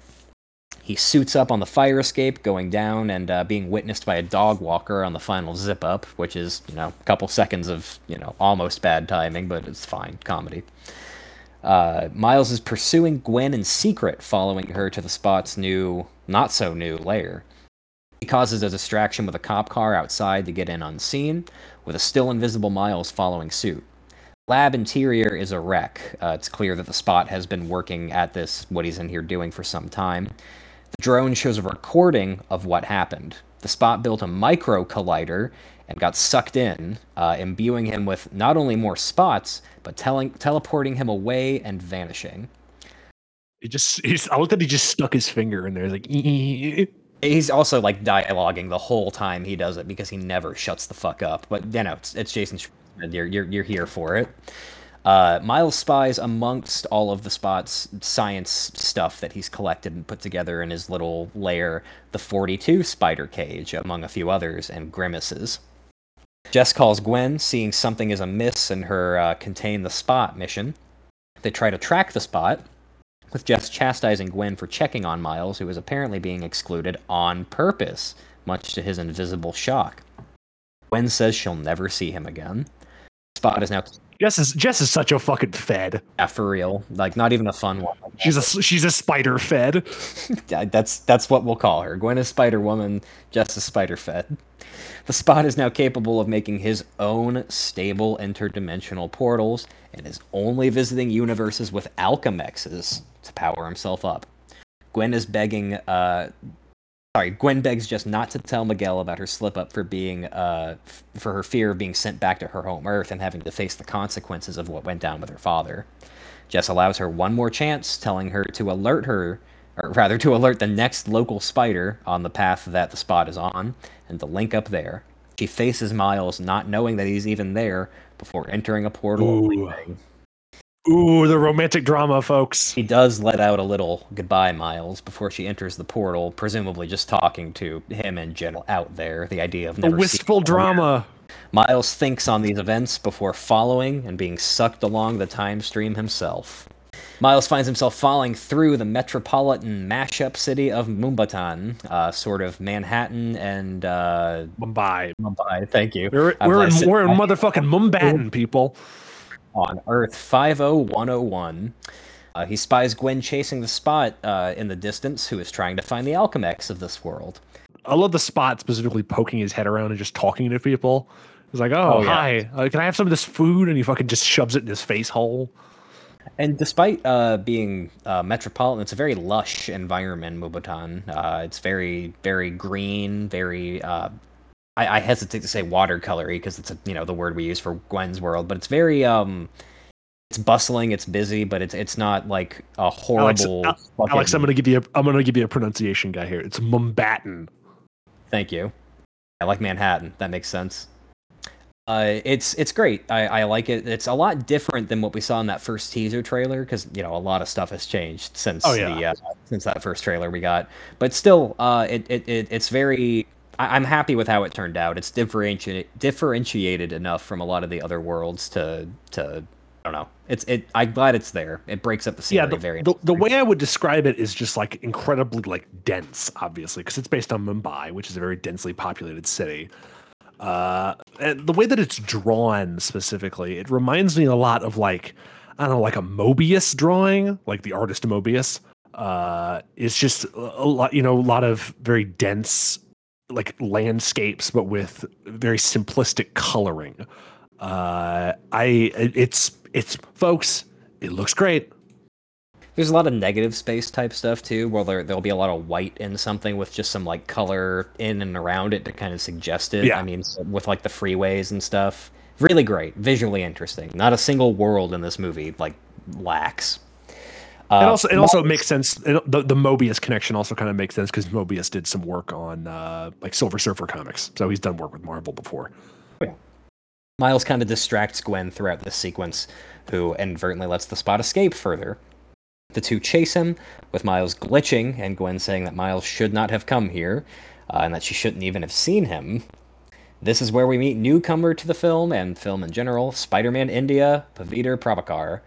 A simple, simple origin story. Six months, easy life, no major Spider-Man pains yet. He's got great hair. I love that Pav, the idea of Pav being the Spider-Man that has no problems. It's great. Zero. Yeah, very, very chipper, It's- very easygoing. It's like it's uh almost like a Spider-Man Homecoming type thing where it's like I don't really have a whole like well sure my uncle's dead but I don't really have a lot of problems outside of that. Where it's just it's just about having the, the fun of being Spider-Man, which is is a, an avenue that isn't often explored. I feel like because most people are like, oh, I wanted my Spider-Man story to be about angst. And like I like that too, but I also like the other parts where it's like being Spider-Man is actually pretty cool. Yeah, there's a lot more to it than just the power and responsibility. There's, you know, uh, in most tellings of it, he's a 15 year old kid. You know, there a lot of stories choose to breeze past that as fast as they can. Or if you're or if you're Tobey Maguire, you're a 32 year old kid. Exactly, with with zero riz. Uh, that's a word now, guys. Uh, it's been a few years. So Yeah, we're we're, we're, we're incorporating our new catchphrases uh, here for for 2023. look out in four years when we refer something as an even stupider word. Uh, there's a fun little moment with like the chai tea callback to the ATM machine. There's a, Yep. a- and I'll get to even more of that in our in our trivia. We'll get there. Uh, Pav has a girlfriend, the daughter of Police Inspector Singh, because there's just something about being the son of a policeman or being into the child of a police person that's it's required Spider-Man fare. These It this just new- keeps happening, folk. It just keeps happening. this new trio of Pav, Gwen, and Miles uh, face the spot again, now with improved powers on his part. There's a great little eat, pray, love self improvement in the East joke there that Pav throws at him. Like, don't eat, pray, love me, bro. Great stuff. There's there's one bit specifically in that part where uh, the spot is like, "Oh, I've I upped my game, man. You made me feel like there was a hole inside of me, and I found out what to fill that hole with. More holes." Excellent. They just don't. They just don't do it like this anymore. It's good.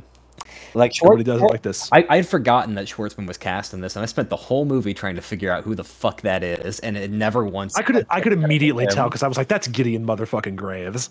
I've still. I know gotta- who that is. What is that you're referencing? Uh, that is that. Uh, Scott Pilgrim versus the World. okay, yeah, I've seen that one time, and it was not recently. I gotta watch that again. Get my Edgar Wright. Oh, you got to get back back on it, dude. I love that movie. There's a new adaptation of that coming eventually, right? I, I think There is, yeah, they're doing an anime, an anime, animated version. our, I believe our friend of the show called its existence once.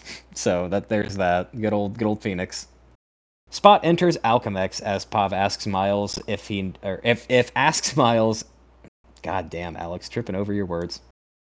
Pav asks if Miles knows about Hobie, alluding once again to that weird relationship tension that Pav is obsessed with.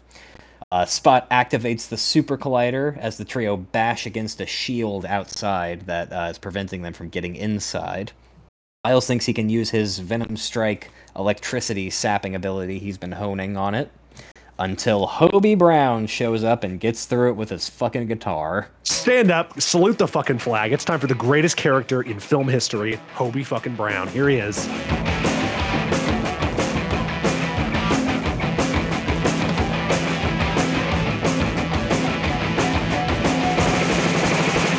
Stand he up, is. salute. Here he is. Hobie There the he is. God. He's here. I uh, I'm a fan of the character. I, I I'd be amiss if I didn't mention originally in the original run of the comics, Hobie Brown was the Prowler, which is always a fun little connection there. But as of about 20, I want to say 2014. That sounds right. They've reinvented him as a, a Spider-Man of the UK. Not quite a Spider UK. I think his comic name is just Spider-Man, but it's just easier to call him Spider-Punk to point out which one he is. Uh, slightly different than his comic variation or the suit you might be familiar with from the PS4 game, but awesome. Love this character. The take on him, just awesome. As as with most situations, uh, the the the Spider Verse movie took a, a character, an idea that was kind of cool, and made them very cool. Yes. Um, like my when we left the theater, I was you know reeling from everything I had just seen. I think every other thing my partner talked out about on the way home had to do with Hobie Brown. Just borderline. Hobie fucking kicks ass. Borderline awesome. They, they've they have already they're already really wanting the Marvel Legends figure, but they're disappointed that it doesn't have his unmasked head, and they're like, I wonder if anybody's gonna 3D model one. Just like wait for the S.H. Figuarts. You'll be you'll be fine. Yeah, I was about to say, wait for the S. re- Real, real connoisseurs understand that you gotta you gotta reach for the vintage. You gotta reach for the S.H. Figuarts. They don't even have wall crawling hands for Marvel Legends. It's embarrassing. It's embar- What are they doing over there at Hasbro? It's it's it's it's it's such a sadness. Brushing dust off my Scarlet Spider figure and going, it's okay. It's okay. If you're gonna do one thing, if you're gonna buy an action figure, this is the one lesson you need to take away from this podcast. You buy S.H. Figuarts. Mm-hmm. That's what you do. You don't buy Marvel Legends. You can uh, uh, you can buy Mafex. Mafex are good. You buy S.H. Figuarts. Uh, if you're really willing to shell out the big bucks, you buy a Hot Toys. Mhm. That's the good stuff. Please sponsor us. I- if Hot Toys gave me money, I would. I, I mean, I already have a Hot Toys Mysterio. Please give me Send- money, Hot Toys. Send the man a Spider Man while you're at it. Sure, give me. Uh, they're they're making across the Spider Verse figures. I, I know they're making a Miles one. Well, here we have Hobie, uh, our English variant with a fuck you British punk oi attitude and the dulcet voice of Daniel Kaluuya. Just impeccable casting. Love him. Amazing. Uh, I, I I'm a big fan of his recent performance in Nope, where he plays a character who is the son of a character played by Keith David.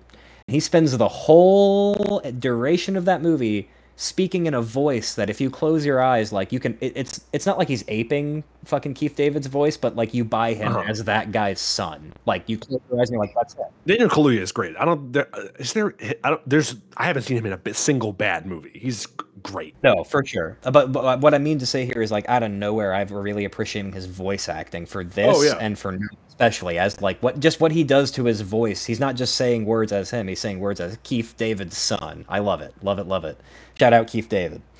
Uh, Spot delights in how he won't just be a joke anymore before entering the stream and vanishing again. Before an explosion gives us a sweet little black and white vision. Miles witnessing his father's impending death at the hands of the Spot. Spot has grown uh, into this am- not quite amorphous, but just shifting eldritch tendril consistency being now black with white spots instead of white with black He's, spots. dude, he's he's dark spot. He intends to take everything from Miles. Oh, and there's one more thing about Hobie I wanted to say. Uh, we're gonna say a lot of things about Hobie. Um, I think I read somewhere that the animators said that it took them like multiple years to get Hobie right. Uh, having him both look like you know a postered over like paper mache, uh, almost like newsprint type guy, but also where he's like slightly desaturated because like the printer ran out of toner. Uh, and I'm like, you know, I believe him. I believe him that it took him multiple years to figure out how to do this. People really think this next one is still coming out in March. Oh, yeah. They're like, we're going to go to Hobie's universe in the next movie. And I'm like, that's going to take seven years. It's going to be like boyhood. It- it's going to be like, bo- it's going to be the new boyhood. It took 13 years to make this movie. And that's if the writer's strike ends like tomorrow. Who knows? So, oh yeah, uh, it's it's uh, it's June of 2023. There's a fun little writer's strike. yeah, there's, happening. there's a writer's strike still going on. Shout out to them. Because I, I listened to our previous episodes, a few of them before this. It's always fun to see the time capsule of where we recorded this. Um, so back to the film. The spiders escape the collapsing Alchemax, uh, but the collider's process caused the building's outcrop to fall.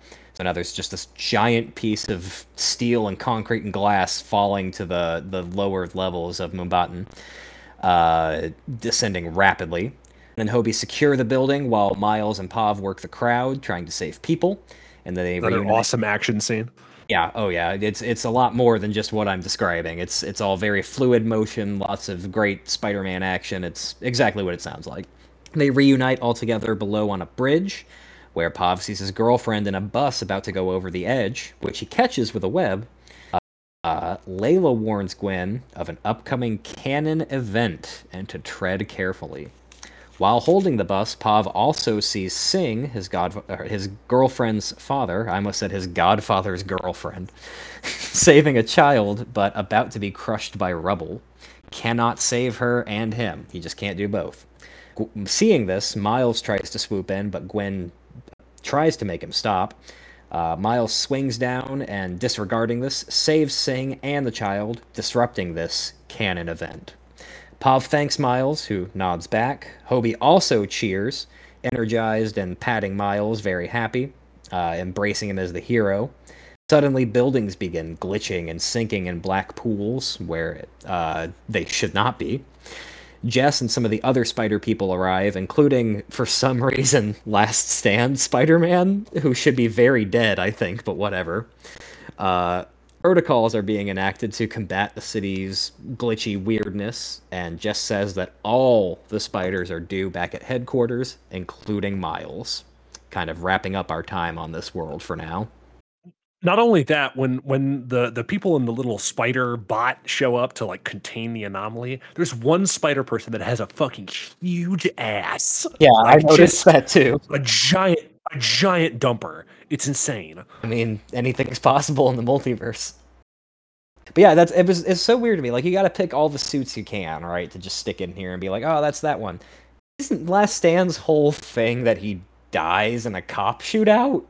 yeah last stand last stand's actually a really good story it's it's at the tail end of the j michael straczynski run uh, which we you know we should talk about that maybe on an episode of this Oh, yeah. podcast that's not a, a one-off bonus episode like this one uh, but it's it's specifically set up as an alternate alternate future timeline for Peter. It's a really good story. I like that suit. Uh, so it, it's it's fun to see him. But I do I do think it's funny that they call, he's called Last Stand because Peter dies. I'm glad I could help you guys contain this. I gotta go home and commit suicide by cop. I'll see you later. Uh, they all uh, they all travel back to headquarters on Earth 928 in Nueva York to the Spider Society. Uh, the only way I can accurately begin to describe the Spider Society building is Syd Mead. Like it is Yeah, just it's Definitely. just, just think of a big Syd Mead office industrial complex made of 45 degree angles. It's a, it's awesome. It, it's really great. most of yeah, most of most of Nueva York is all it's all Syd Mead type stuff. Like I said, where Mumbattan uh, feels almost I don't know if that's necessarily what they did uh, was draw from Moebius, but it reminds me of Moebius. Uh, yeah, Nueva York feels very Syd Mead. Like that's the first thing my brain went to is like I feel like I'm looking at like Blade Runner concept art in every single room of this place. Again, gorgeous, gorgeous movie.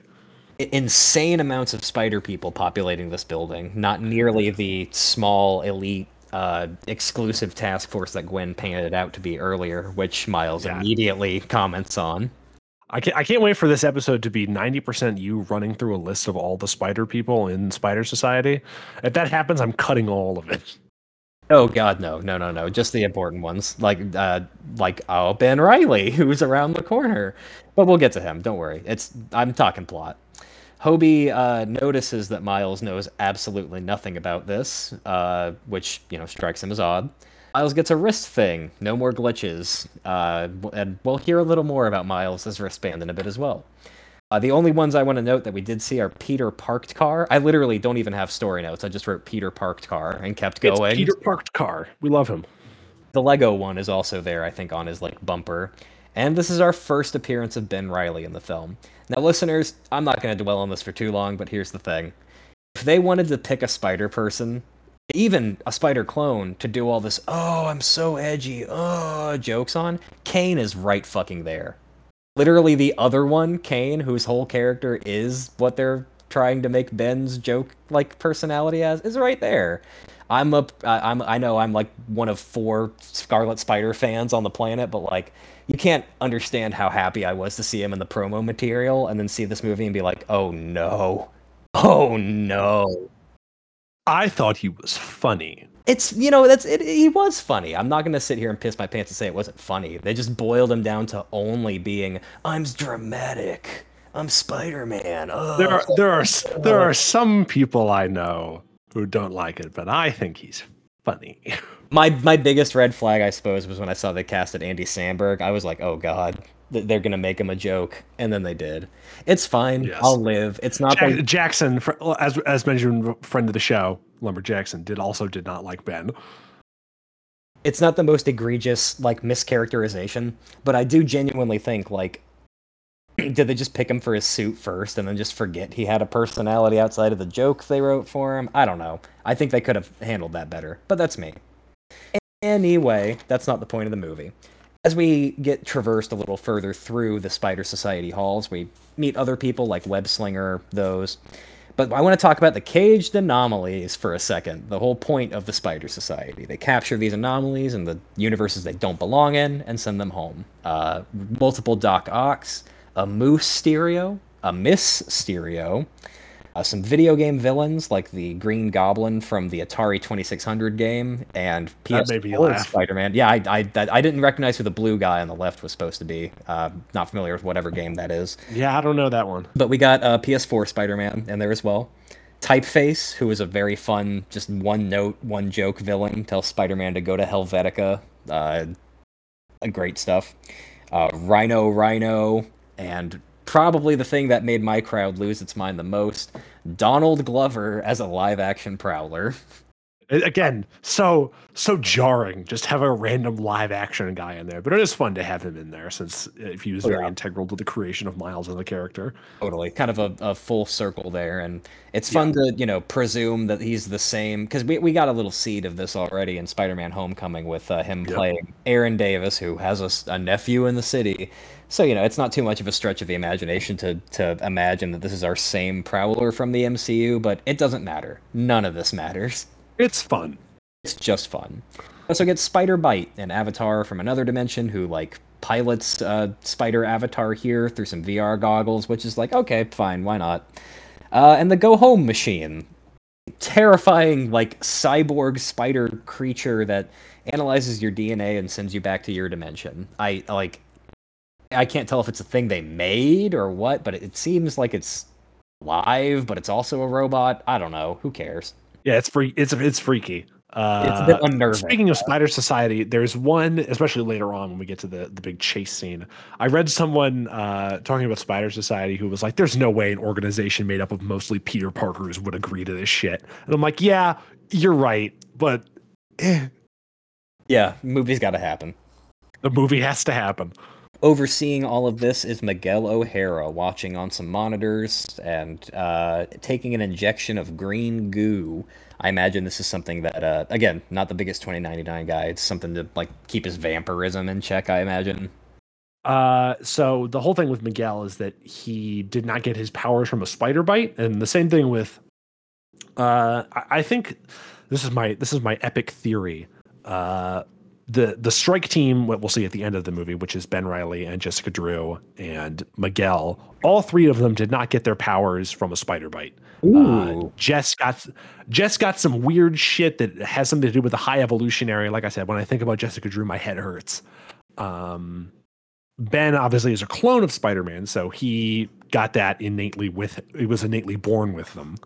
Uh, and Miguel's whole thing is that that that serum he's injecting is a serum uh, that's based on Spider-Man's DNA uh, that he invented in 2099 because he was an employee of Alchemax and it was a whole thing. But it fucked him up, and now he's like a weird vampire guy. Uh, so he's just re-upping his juice so he can keep his Spider-Man powers, essentially. Uh, go. So that that's the whole story, and I think I think it's going to be interesting, of especially with how Miguel views uh, Miles. Uh, it, part of that might be a, a sense of jealousy, in that you know The anomaly he- who him and yeah, him and Jess and uh, Ben are all sort of they're they're not quite they're they're more an- anomalies than Miles is since he actually got his power from a spider bite. Well, there you go. I hope that bears some fruit. It's interesting. Miguel has a little bit of uh, dialogue about how he's not like the others. He doesn't always like what he has to do. He's given up too much to stop now. Like very quick, like the stakes for him. Uh, Hobie, meanwhile, is breaking parts off of stuff and just keeping them in his pockets for some reason. American hero. God bless him. When Miles inquires why Hobie's even here, he says, for a watch, which I thought was one of his funniest lines in the movie. Like, just straight honesty with him. Uh, and he tells him to make his own, which, you know, maybe that'll pay off later. They talk about how, uh, you know, home life is for all of them, but they stop. They see footage of Miguel with his kid. Hobie warns Miles not to enlist when you don't know who you're fighting, which, again, great, very poignant line. Miguel descends on his little platform very slowly to Miles, uh, which Miles, trying immediately to greet him in conversational Spanish, calls him Tio at first, which is like the most try-hard thing I think he could have done. But it's like poor kid, you know. Oh, he's way out of his element. Uh, Miguel admonishes Miles before Peter B. Parker shows back up to defend him. Uh, he Hobie calls Peter B. humbling reality Spider-Man, which I made a special note of. That's really great. Uh, and the, and the, the the best part about Peter B. Number one, he's got Mayday. He's got a Yes. kid. Yes, Uh, and number two, he's got uh, shout out to him for having more character growth and development than the past 20 years of like actual Spider-Man comics where they like real. won't allow him to like grow up or have a family. and it's crazy that it's that good because I was so vehemently not into the idea of Peter B. being back in this movie because that in the trailer I think he's the only one of the other Spider people, pardon me, besides Gwen, shows up again. And I understand Oh, yeah. because she's so you know seems to be so intertwined with where they're wanting Miles' story to go. Made no sense for me for Peter B to come back. I felt like his arc was resolved. We didn't need to see anymore. Just let him be happy, having fixed his life, let it go. So to find out that he's not even in the movie till over the halfway point, and the only reason he's in it is to like talk Miles down a bit, the same way Miles talked him down. I was so more than fine with that.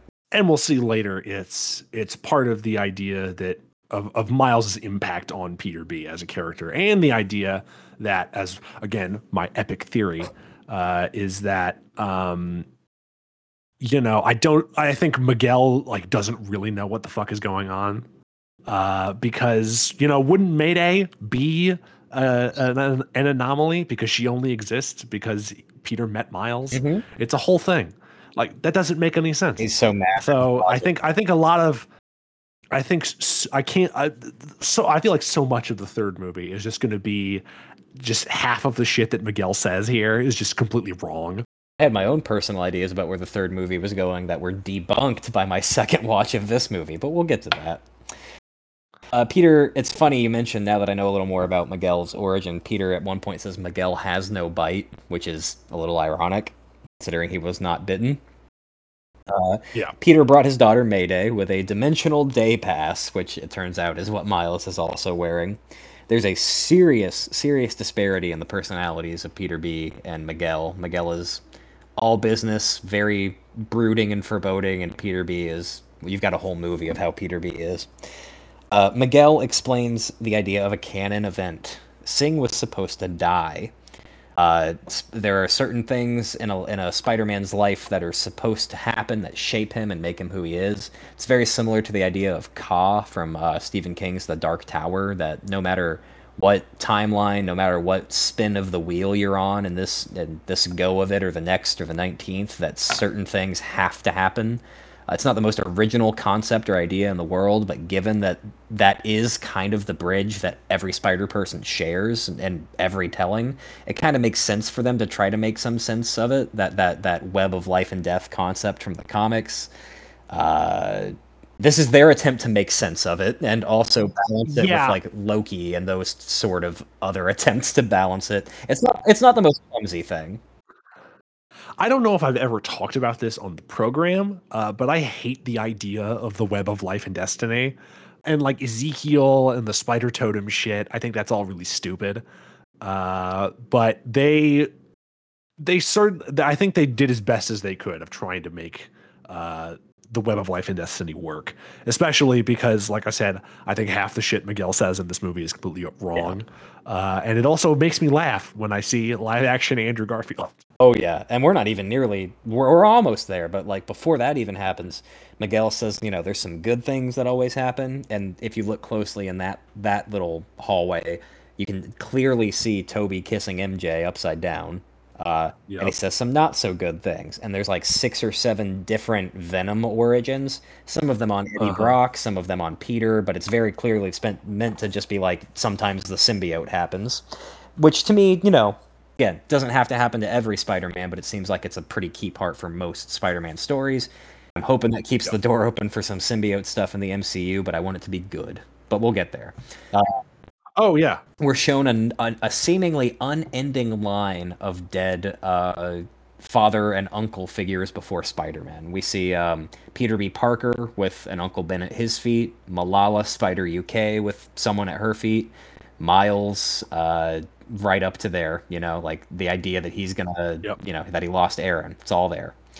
And we're referenced ASM 90, the death of George Stacy in the mainline Spider Man comics. We're shown comic Peter, you know, saving the kid from the rubble that kills George. And then we get, guys, I didn't realize that this was specifically what this was till my second watch. I was actually a little drunk when I watched it and immediately sent Lex a voice message. I was so flabbergasted. I realized what we were supposed to be seeing was Spectacular Spider Man, but he's cradling his George Stacy in his arms as he dies. So all that character shit from those seasons of Spectacular Spider Man with that George knows and he's using it to help Peter, that, that whole like back and forth partnership they had even though the show got canceled, we have a canon continuation of it that shows that yes, that George Stacy dies the way he presumably he does in the comics. Like hands were fucking at my head, dude. Like, oh my god, that is I couldn't do anything but immediately contact Lex and go, dude. I, and I think I think the most interesting thing about uh, the stuff with with Captain Stacy is that they mentioned that it's it's always a it's always a battle with uh, their arch nemesis, and in the original comic book, it's uh, a fight with Doc Ock where that rubble falls on him. So immediately they've already established at least uh, in like Miguel's view that Spot is indeed Miles's arch enemy. yeah, it's it, it all just holds hands so well. No, they're like there's not a misfire in any of this like setup. That when you watch it a second time, realize it was all there in front of your face. It's it's so It's good. Uh, from that brief little reprise of Spectacular, it's not our last moment with Spectacular, so at least there's that. We do get that aforementioned Andrew Garfield clip. We do see him cradling the corpse of Denis Leary. oh, Denis Leary. It is what it is. People lost their shit in my theater for that. and I was sitting there Uh, like, okay, it's, it's Andrew Garfield. Don't get It too just, ma- it excited. just makes me laugh. It's funny. I like I like seeing them.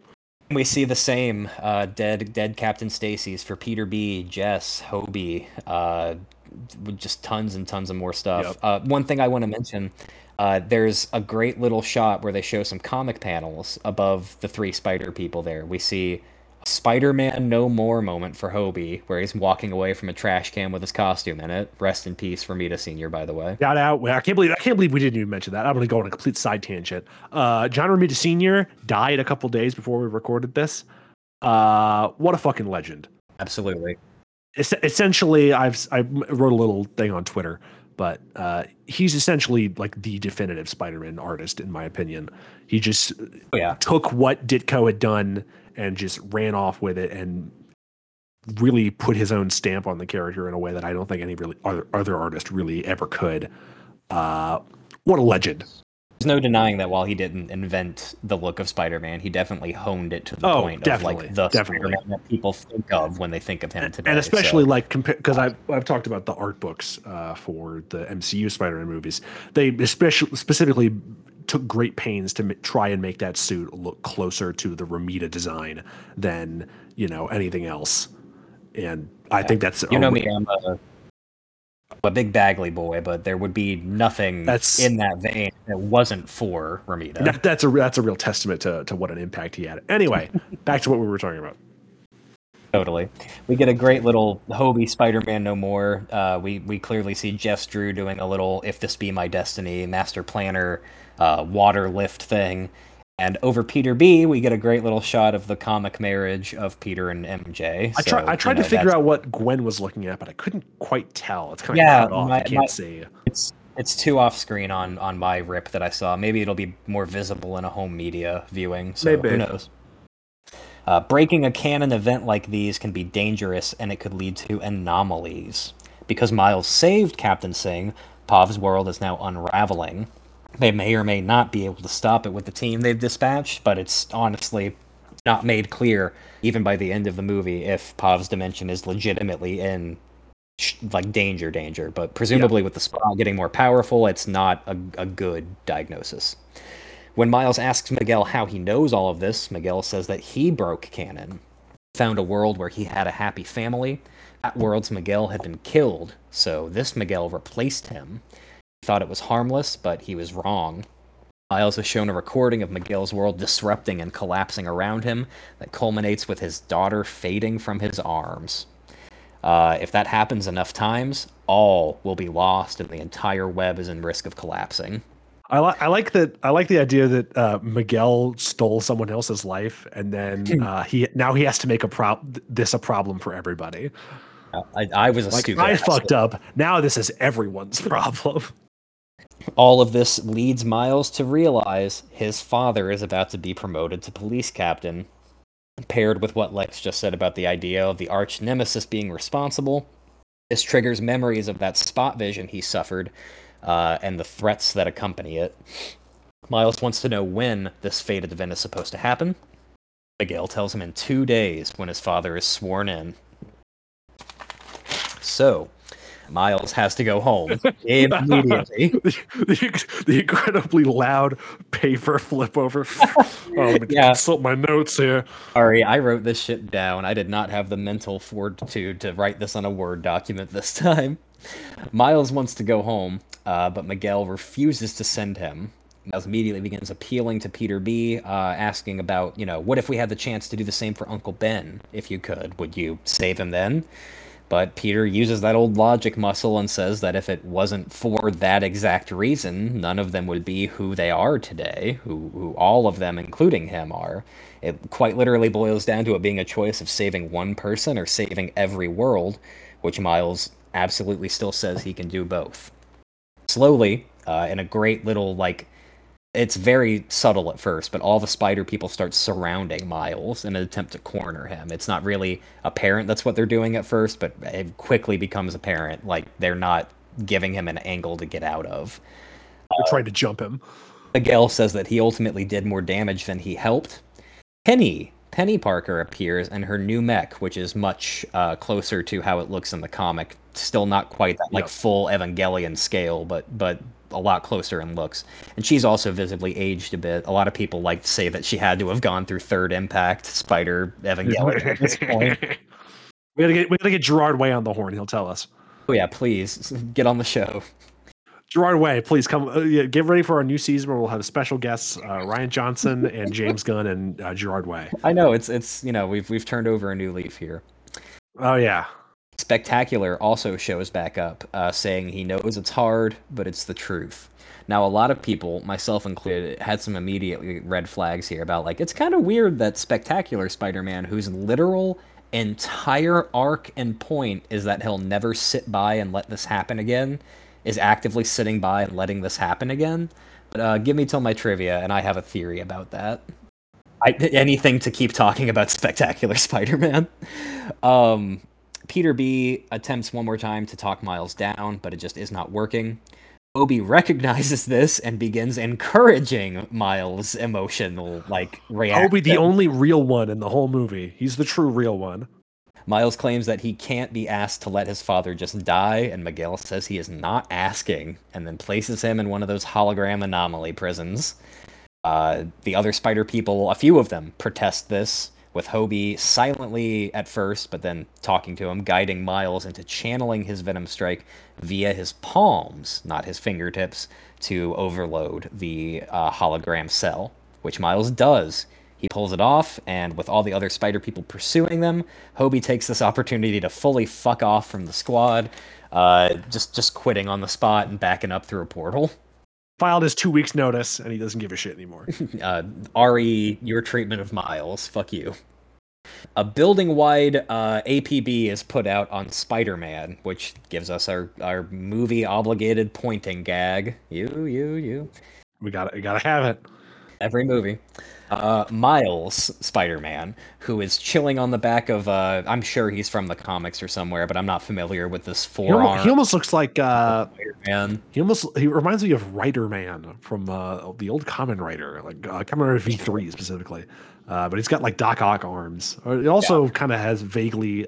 I'm sure. I think I've seen the design from somewhere else, but it also kind of vaguely reminds me of like Aaron Aikman, who's a, another uh, mm-hmm. fun Spider-Man design got like a big goofy Ant Man kind of helmet or something. Yeah, he, this is anyway. This is a big giant fun chase scene. Yeah, uh, Miles is on the back of this guy, invisible. Well, not invisible, just on him. Should have gone invisible, but maybe not. Uh, he flees the HQ, leading an army of spider people to try to subdue him. Uh, just want to point out Spider Cat and the Spider T Rex. Those are big crowd pleasers. People got a lot of. See Web Slinger, who's another yeah. another favorite. We love to see Web Slinger.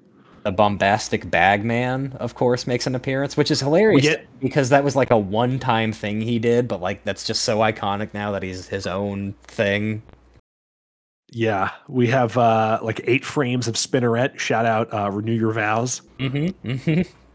Uh, Sun Spider, who was a fan created uh, character at the you know Spider Sona boom that the last movie produced, who has since appeared in comics and now here on the big screen.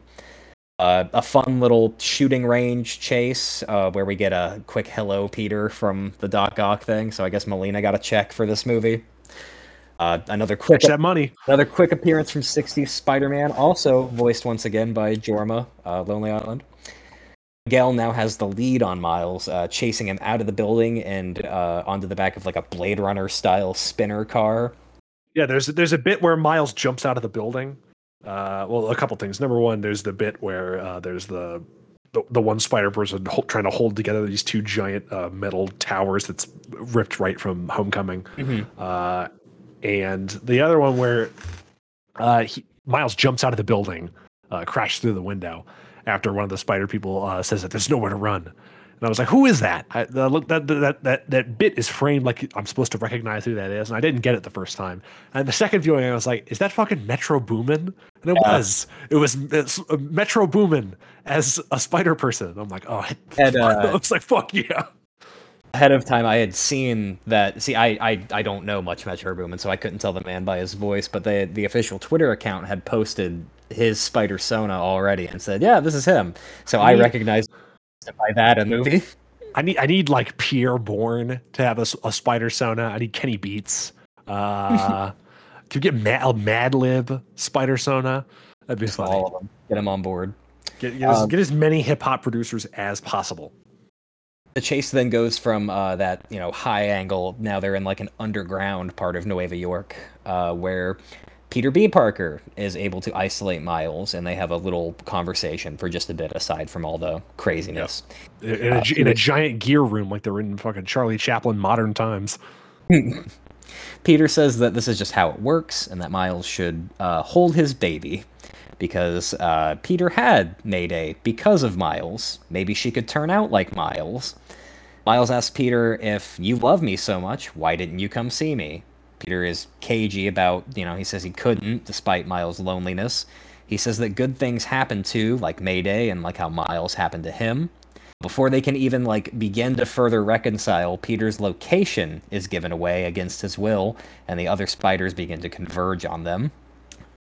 Miles fights his way lower and lower, now on uh, the Cyber City streets, outpacing Jessica. Uh, he leads Miguel and the others up on a train bound for the moon, which got a big laugh out of my theater. Just the voice going, now heading to the moon. It was just really, I don't know, deadpan amongst all of this. Yeah. Miguel manages to sever Miles' wristband, causing some intermittent glitching throughout the rest of this fight. Uh, Miles is being chased up this train, which is now traveling straight up at like a 90 degree angle towards the moon, of course. Uh, so all the other spiders are just going to go up the train as well. Very, you know, straightforward. Miguel begins clawing his way up the train, just furious, uh, asking Miles who he thinks he is. There's a great score swell. Uh, Miles says a very quippy little, you know, I'm Miles, you know the rest. Uh, at one point, he refers to Miles as the original anomaly, and that the spider that bit Miles wasn't even meant for him, but was meant for somebody in Dimension 42, uh, who is now just a guy. If Miles hadn't been bit, his Peter would have lived, the Chris Pine Peter, instead of dying saving him. No collider means no spot.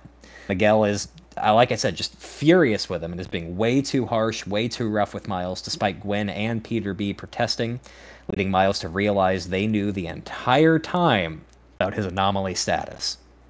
Especially because, you know, it, it's not even Miles' fault that he got bit. It's, Yeah, It Exactly. just happened.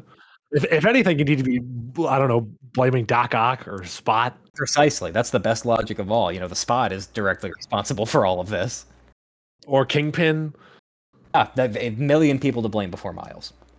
But yes, uh, it's revealed Gwen and Peter B knew this about Miles the entire time and never visited for his own good. But who gets to decide what's Miles' own good? Miles then reveals that he lured them all away on purpose for sapping and shorting out Miles' suit with his Venom touch, his Venom strike. Miguel should have been butt naked underneath that thing. Absolutely. Little like cyber heart boxers. I should have seen his his cheeks. Rated R for two seconds of animated dong.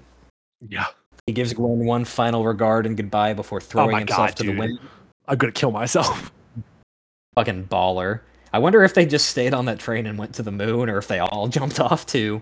Uh, but it doesn't matter. Miles makes it back to HQ, turning invisible and sneaking past Spider-Bite to initialize the go home machine. It begins to scan him and knit a little prism hologram thing around him, identifying his uh, DNA and the universe it belongs in.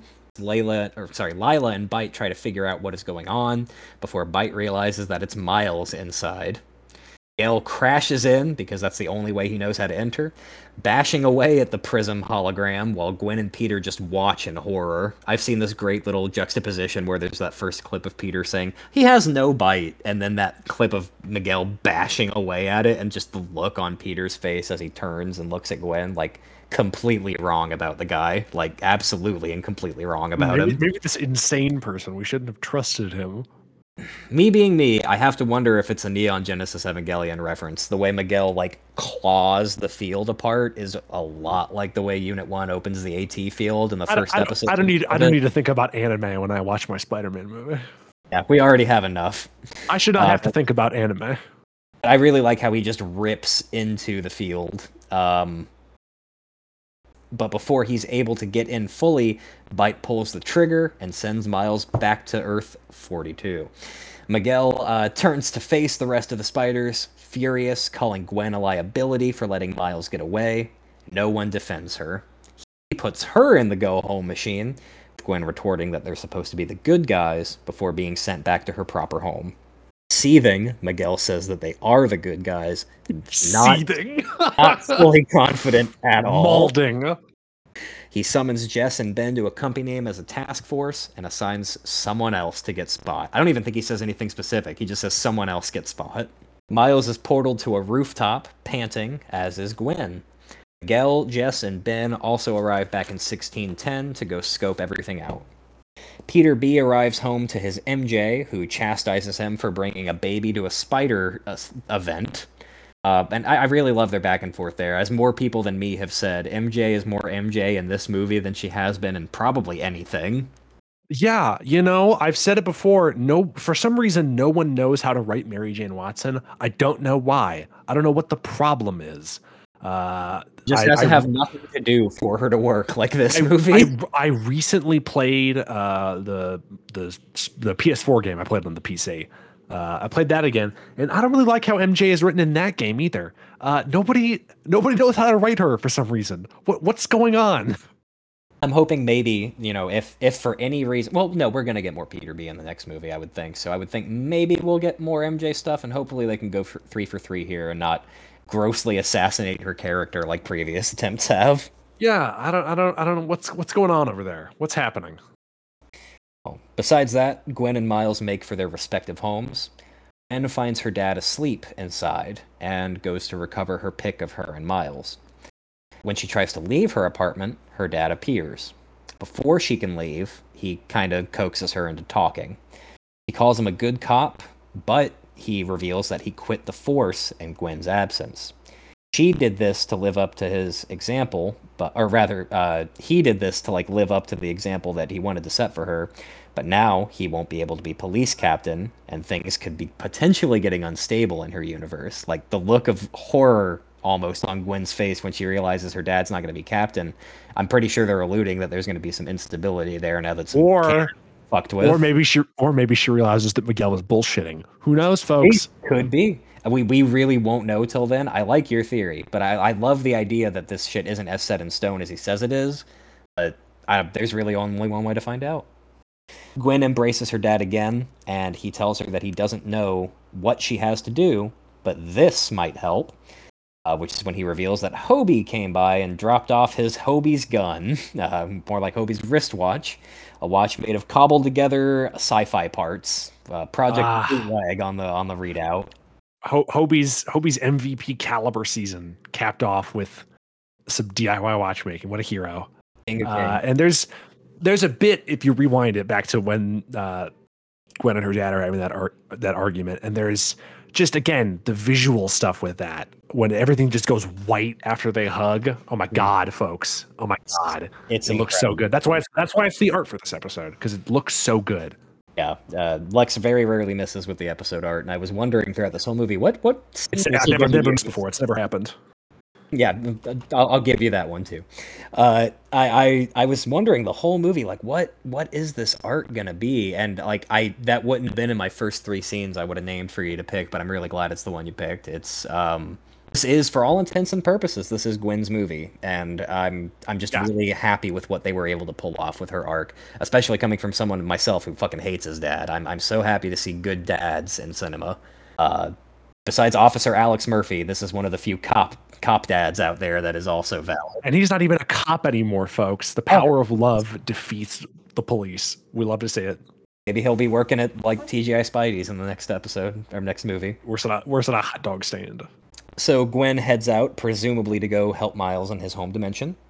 Miles swings home, ruminating on Miguel calling him a mistake. This is our, our, our sort of like the build up to What's Up Danger in the last movie. This is oh, Miles oh yeah, heading home and ruminating all the voiceovers there is one shot where uh, Miles is swinging and you can see he's like really small, and in the background there's this big you know side of a building, and you see uh, Aaron's face sort of superimposed over it. That's almost what I use for the art.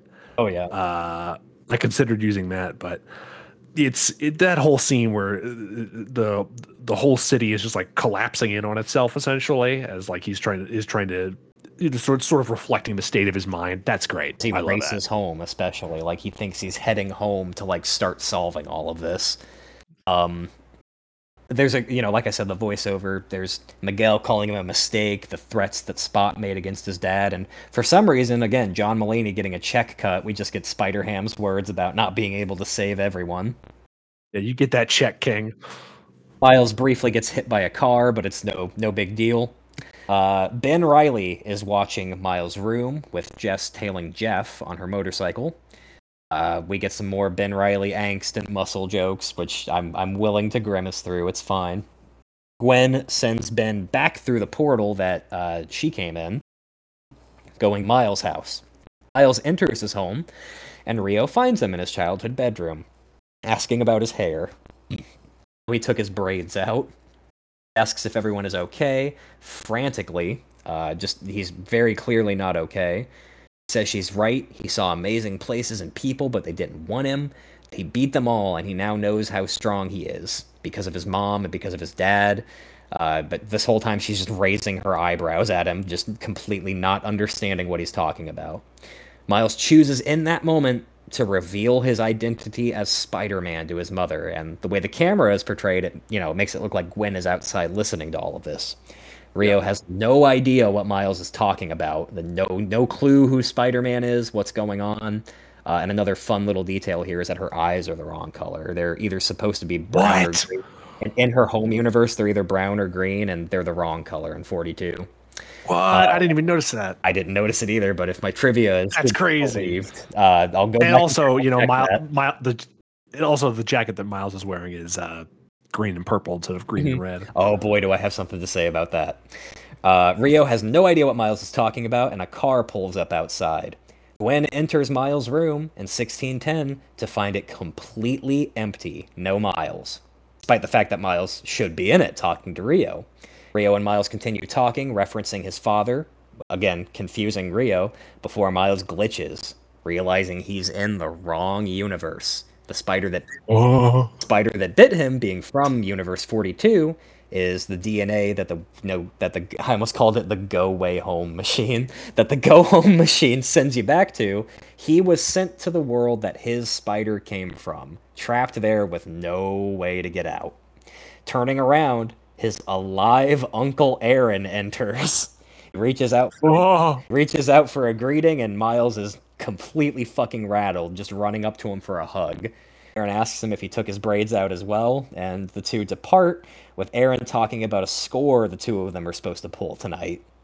On the roof, Miles realizes that he's in a world with no Spider Man, and no Jeff Morales either, seeing the mural on the wall where the Uncle Aaron mural should be husband, hero, father.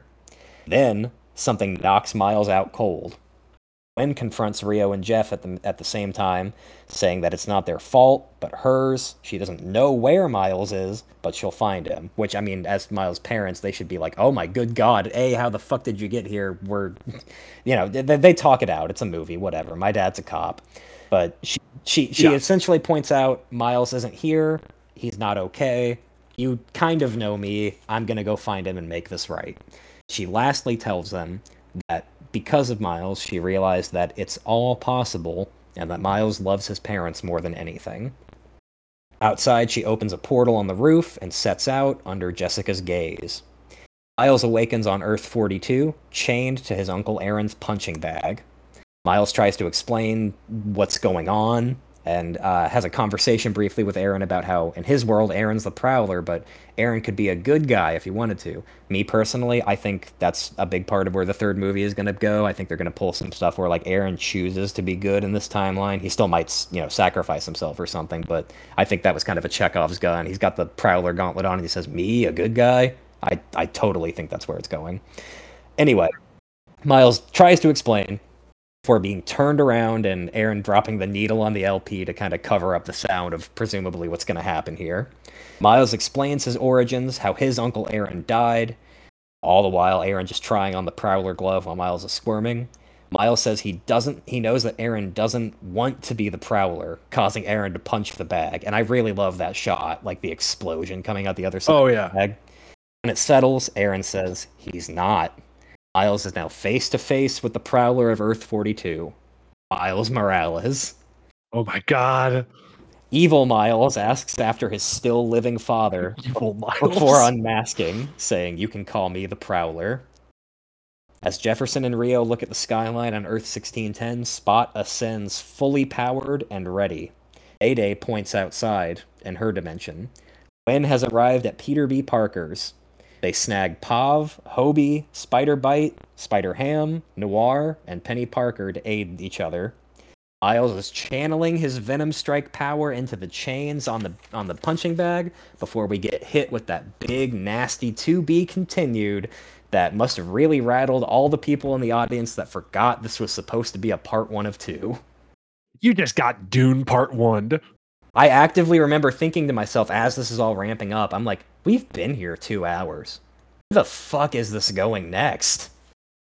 But yeah, then I remembered, oh shit, yeah, this was across part 1 before part 2 became Beyond. Yeah. And then Zendaya shows up and goes, "This is only the beginning." And then it pans up and the movie's over.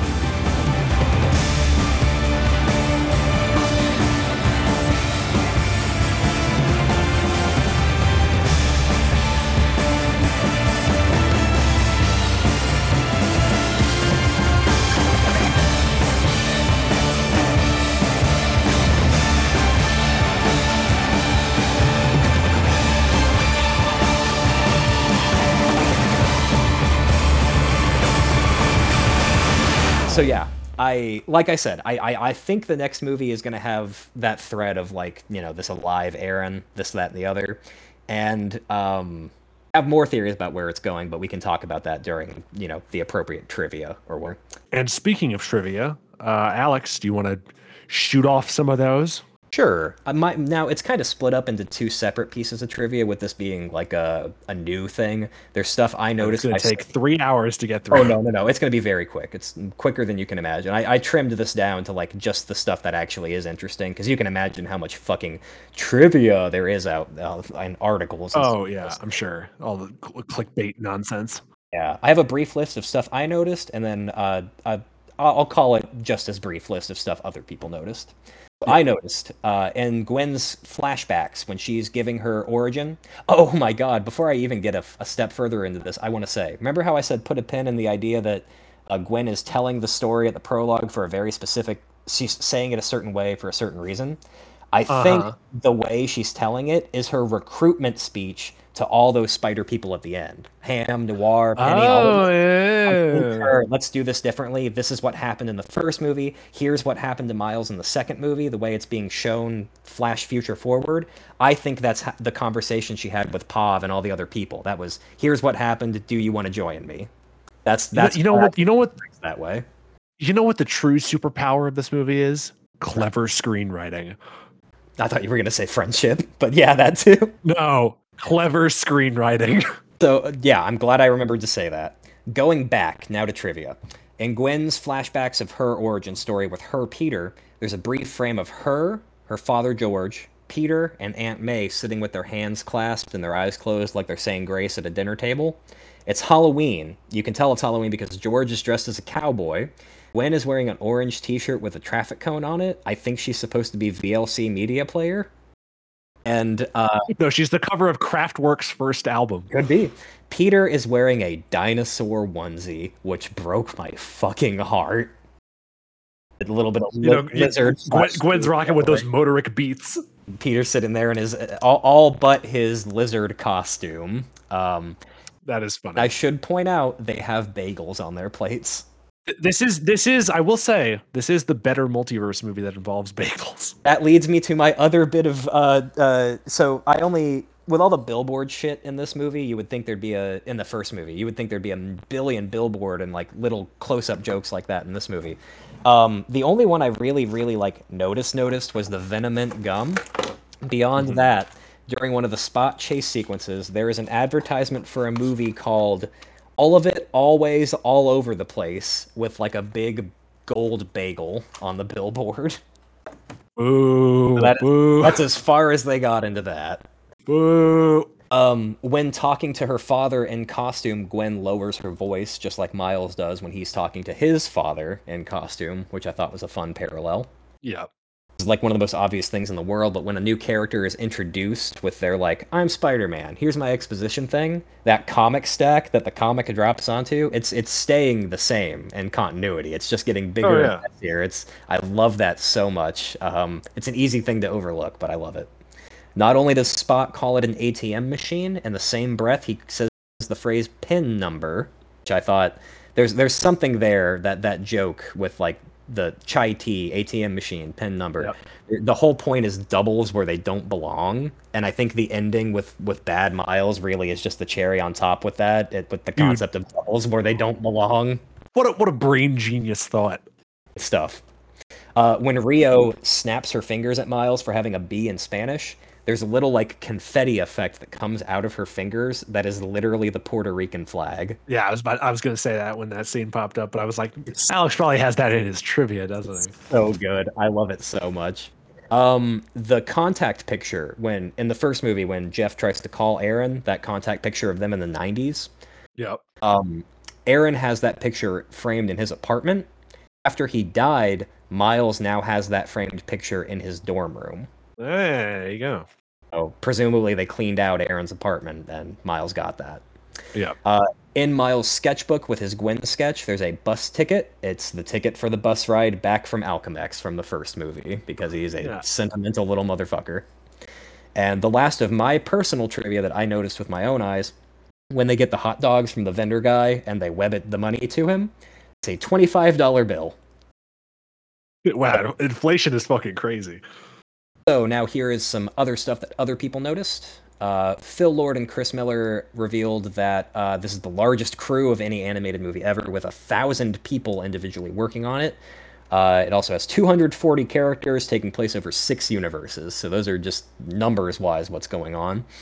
It at And, it, two and it, it's it somehow doesn't feel like a complete mess. That's that's Oh, great. yeah, it flies Good by. on them. cohesive as hell.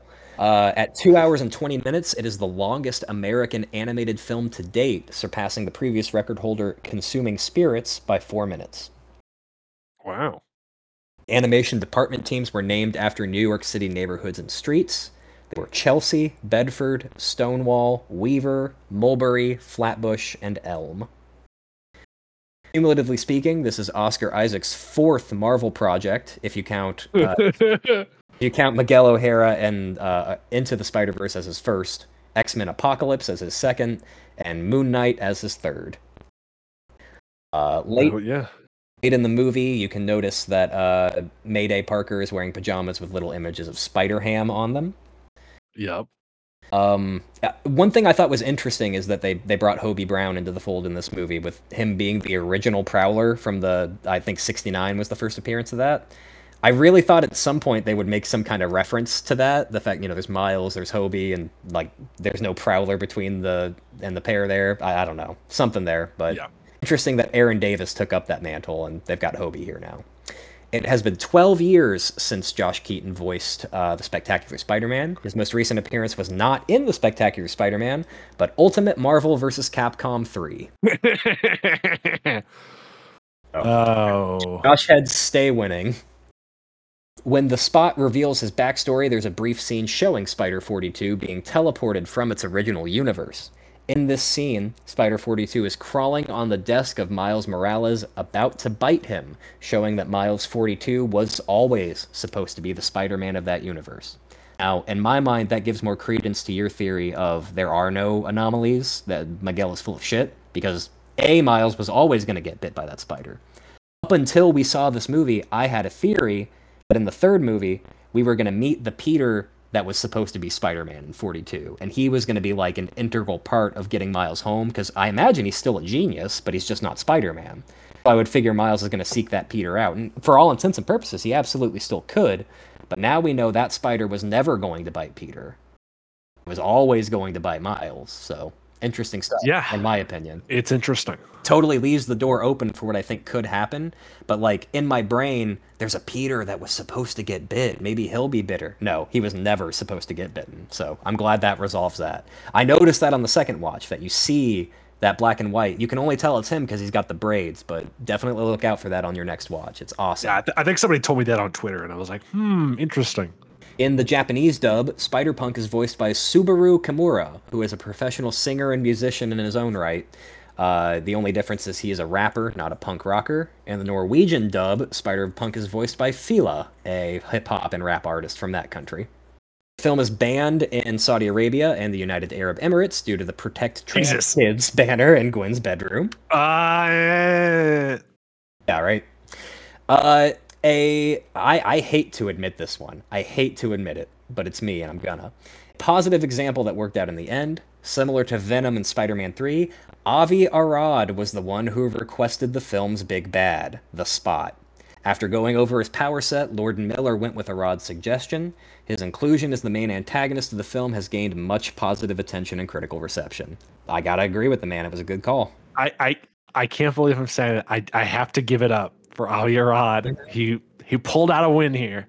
Who's the spot? Okay, whatever you say, Grandpa. Um, Phil Lord said in direct messages that he believes Hobie is 15. Other crew members say Hobie is at least 20. I don't think Hobie is 15 years old, but that's just me.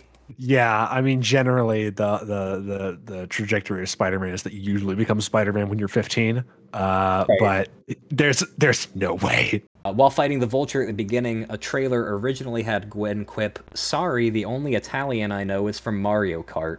This line was removed from the film, presumably because of box office competition with the Super Mario Brothers movie. Except that movie ended up.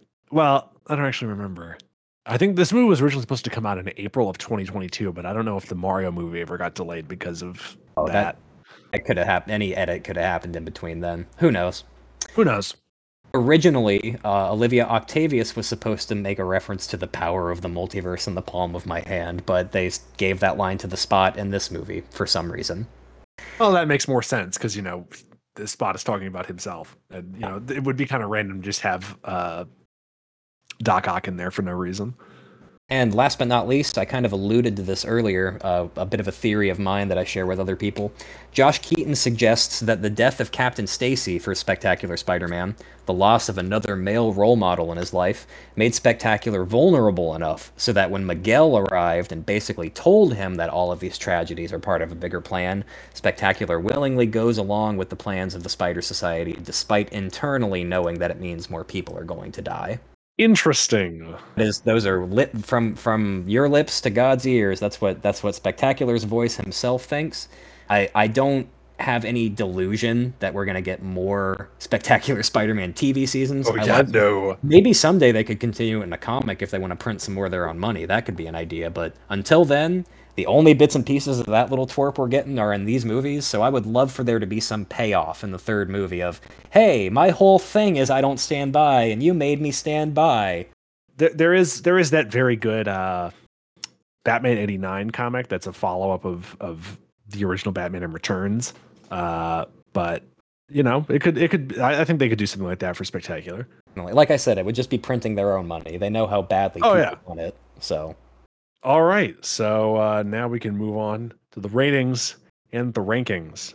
Uh, I guess I'll go first. please do.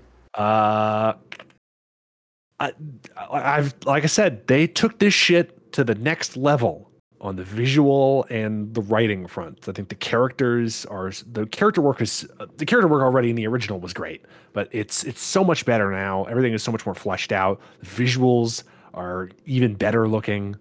You know, just just the way that they were able to just completely amp up the creativity to the next level is, I think, really a testament to the skill and the talent of the people working on this movie. Uh, but you know, it just kind of stops. It doesn't really end. The movie just kind of stops. Uh, so I can't really give this my full seal of approval. It is very good. I guess we just have to wait for fucking Topher Grace or somebody to edit this together with, with Beyond the Spider Verse for for the true for the true masterpiece. So I'm gonna give this a four and a half out of five, and I'm gonna slot it in. Where's my ranking? I'm gonna slot it. Uh, I, I have said I have I have slightly redone my ranking, so I've broken some of the ties. As have I. Uh, so at the top of my list is the original 2002 Spider-Man. I love that movie so much. Right below it is Into the Spider-Verse. I've given both of those movies five stars, and I've also given No Way Home five stars, and it's right after Into the Spider-Verse. So I'll be putting Across the Spider-Verse below No Way Home, but above Far From Home. Understood. Well, I'm I'm very much in the same vein with you there. I really enjoyed this. Sequelitis is a real thing, and there was every Yeah. chance that uh, with not only the COVID pandemic, with the delays, with literally every single facet of, of this that could have gone wrong, this easily could have turned to shit. easily. especially since especially since you know it's been five years since the first movie came out. But I really think this lived up to the hype. Not only did it live up to the hype, it has expectations for the third one across the board set sky high. So it's going to be awesome if they can stick the landing on this fucking thing. Oh yeah, I agree with you that there are some definitely uh, some pacing issues that definitely need to be addressed. Um, Another bit of trivia I didn't mention is that this movie was finished 13 days before it hit theaters, and you can kind of tell. Um, it does not feel like all of the cake has stuck to the pieces of the mold that it needs to stick to. Um, not underbaked, but it just isn't all there. There's definitely definitely a way they could have made this movie and told the exact same story, but given it an ending. Um, has, like you said, it just kind of stops. It's not really a satisfying ending. It is very much meant to lead you into a movie that's supposed to come out in nine months, but if you're a realistic person, you know it's not. Um, yeah. I feel very comfortable, very comfortable giving this movie a four and a half out of five when I gave the original one a five. Pacing issues are one thing. I, I'm also a huge nerd, and I'm more than a little upset about the portrayal of Ben Reilly and how it was done. Literally, the easiest answer is you could have just made him Kaine. Like it's, that's that's who that character is. The, but the thing is, is that people don't know who Kaine is. Nobody gives a shit about Kaine. No, and nobody already gives a shit about Ben Reilly. They give a shit about Ben Reilly's costume. People have a vague idea that there's a clone of Spider-Man. They don't know that there are like eight clones. Of That wasn't even the joke with him that he was a clone. The, the joke was that he was emo and he had muscles, and uh, uh, it just didn't land for me. So It was not, funny. Fuck you. it, it, it's not enough of a drainer to make me lower this to a four. I still really love the movie, and they could they could have made it been even worse, and I still would have given this a four and a half.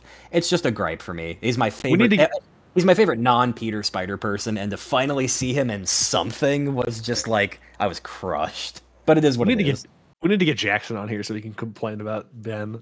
and I can just Uh, keep defending it.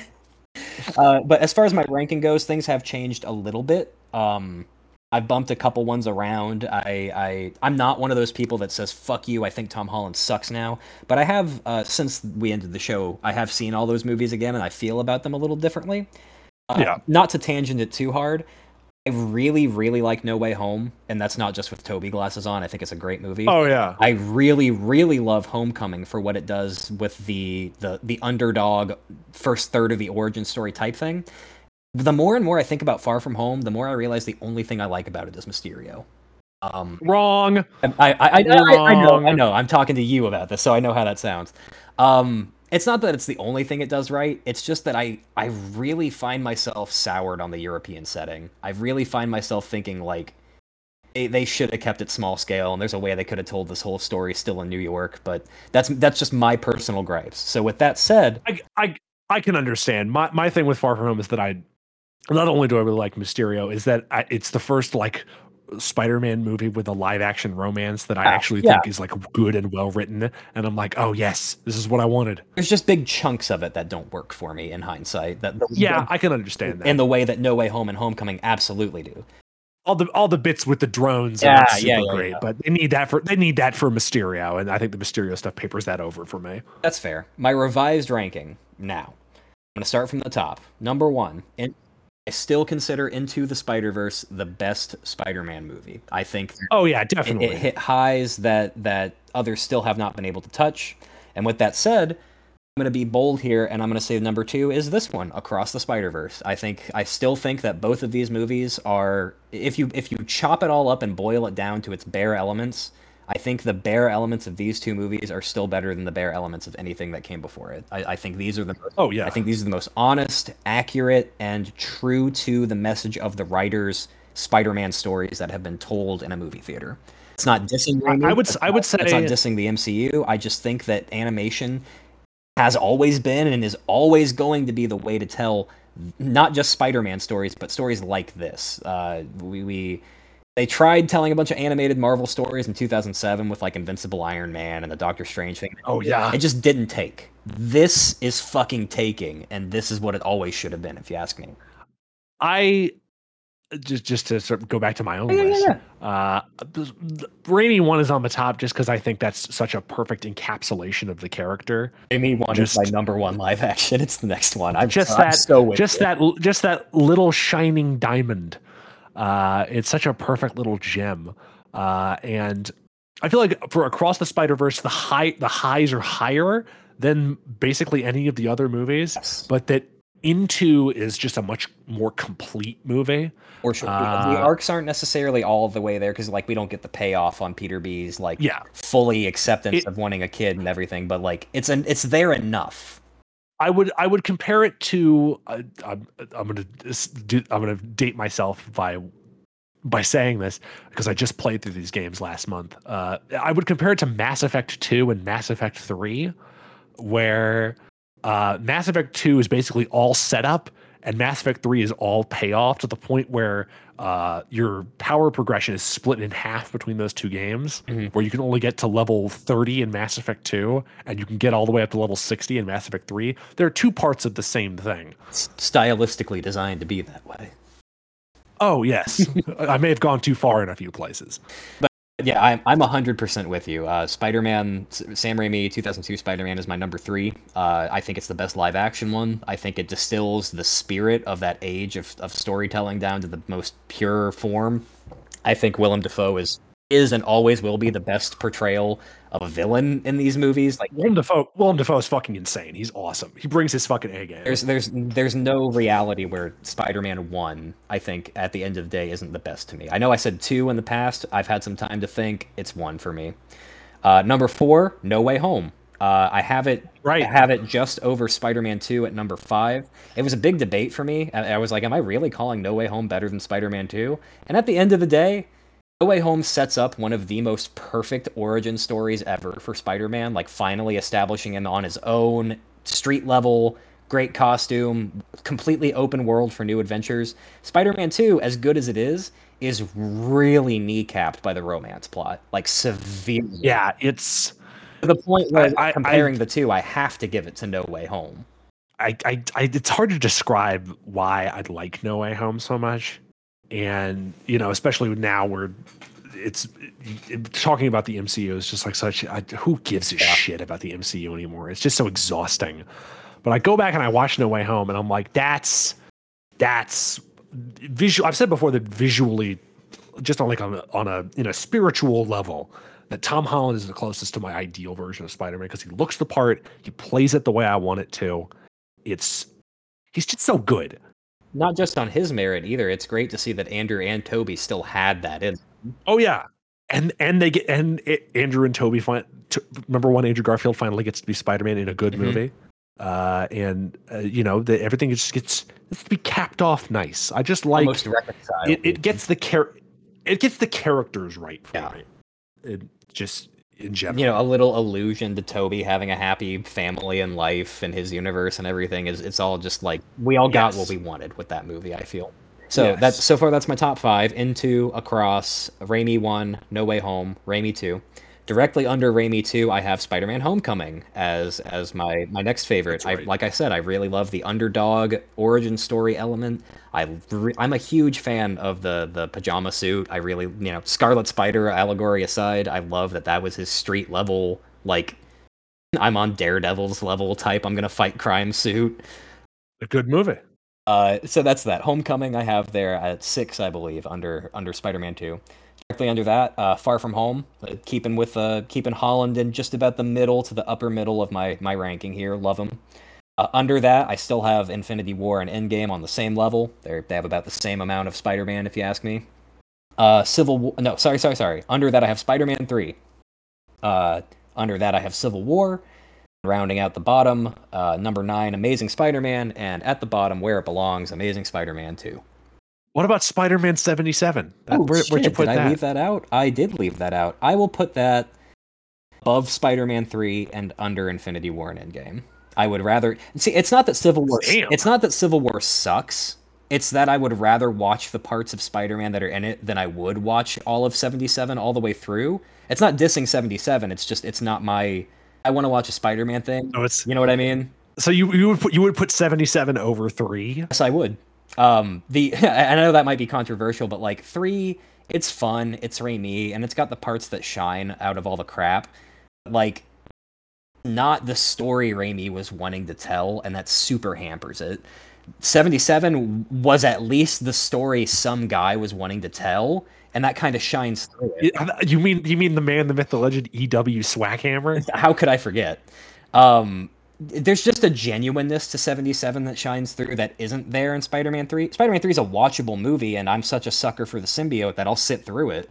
But like, I don't. I don't think. I don't think you remember how boring seventy-seven was. Seventy. I think you and I both. Agree, Seventy-seven was so fucking boring. it, it's boring as hell. But again, three is just not moving. willing to sit through it. But like, yeah, I, I can calmly say I would rather watch 77 than Civil War, just because Civil War is not a all of Spider-Man and Civil War you can watch in a YouTube clip in seven minutes. It, it's it's not a Spider-Man movie. Uh, I, I can't believe you. We've completely flipped on how we feel about three. You and I. I, I Like I, I was the one who was down on three in the episode that we did, but now you're more down on three than I know am. if you sat me down and made me watch it right now, I'd probably sound a little different. I guess it's just how far removed I am from having seen it. I guess that's true. Tentatively, tentatively, I have it just above Spider-Man 3. But if I wake up on the right morning and say no, Spider-Man 3 is better, don't be surprised. That's fair. Well, that's that's our show. Thank you so much for listening. If you've got a question or a comment that you want us to read on whenever we do this again, because this is a bonus episode, this isn't season three. place in our lives we'll return to, to weekly Spider-Man stuff. One of one of these days. Uh, anyway, you got a question or comment that we'll eventually read on the program, be sure to send it to us at our email address, spideysignalspodcast at gmail.com, or you could shoot us a DM on our Twitter at Spidey Signals.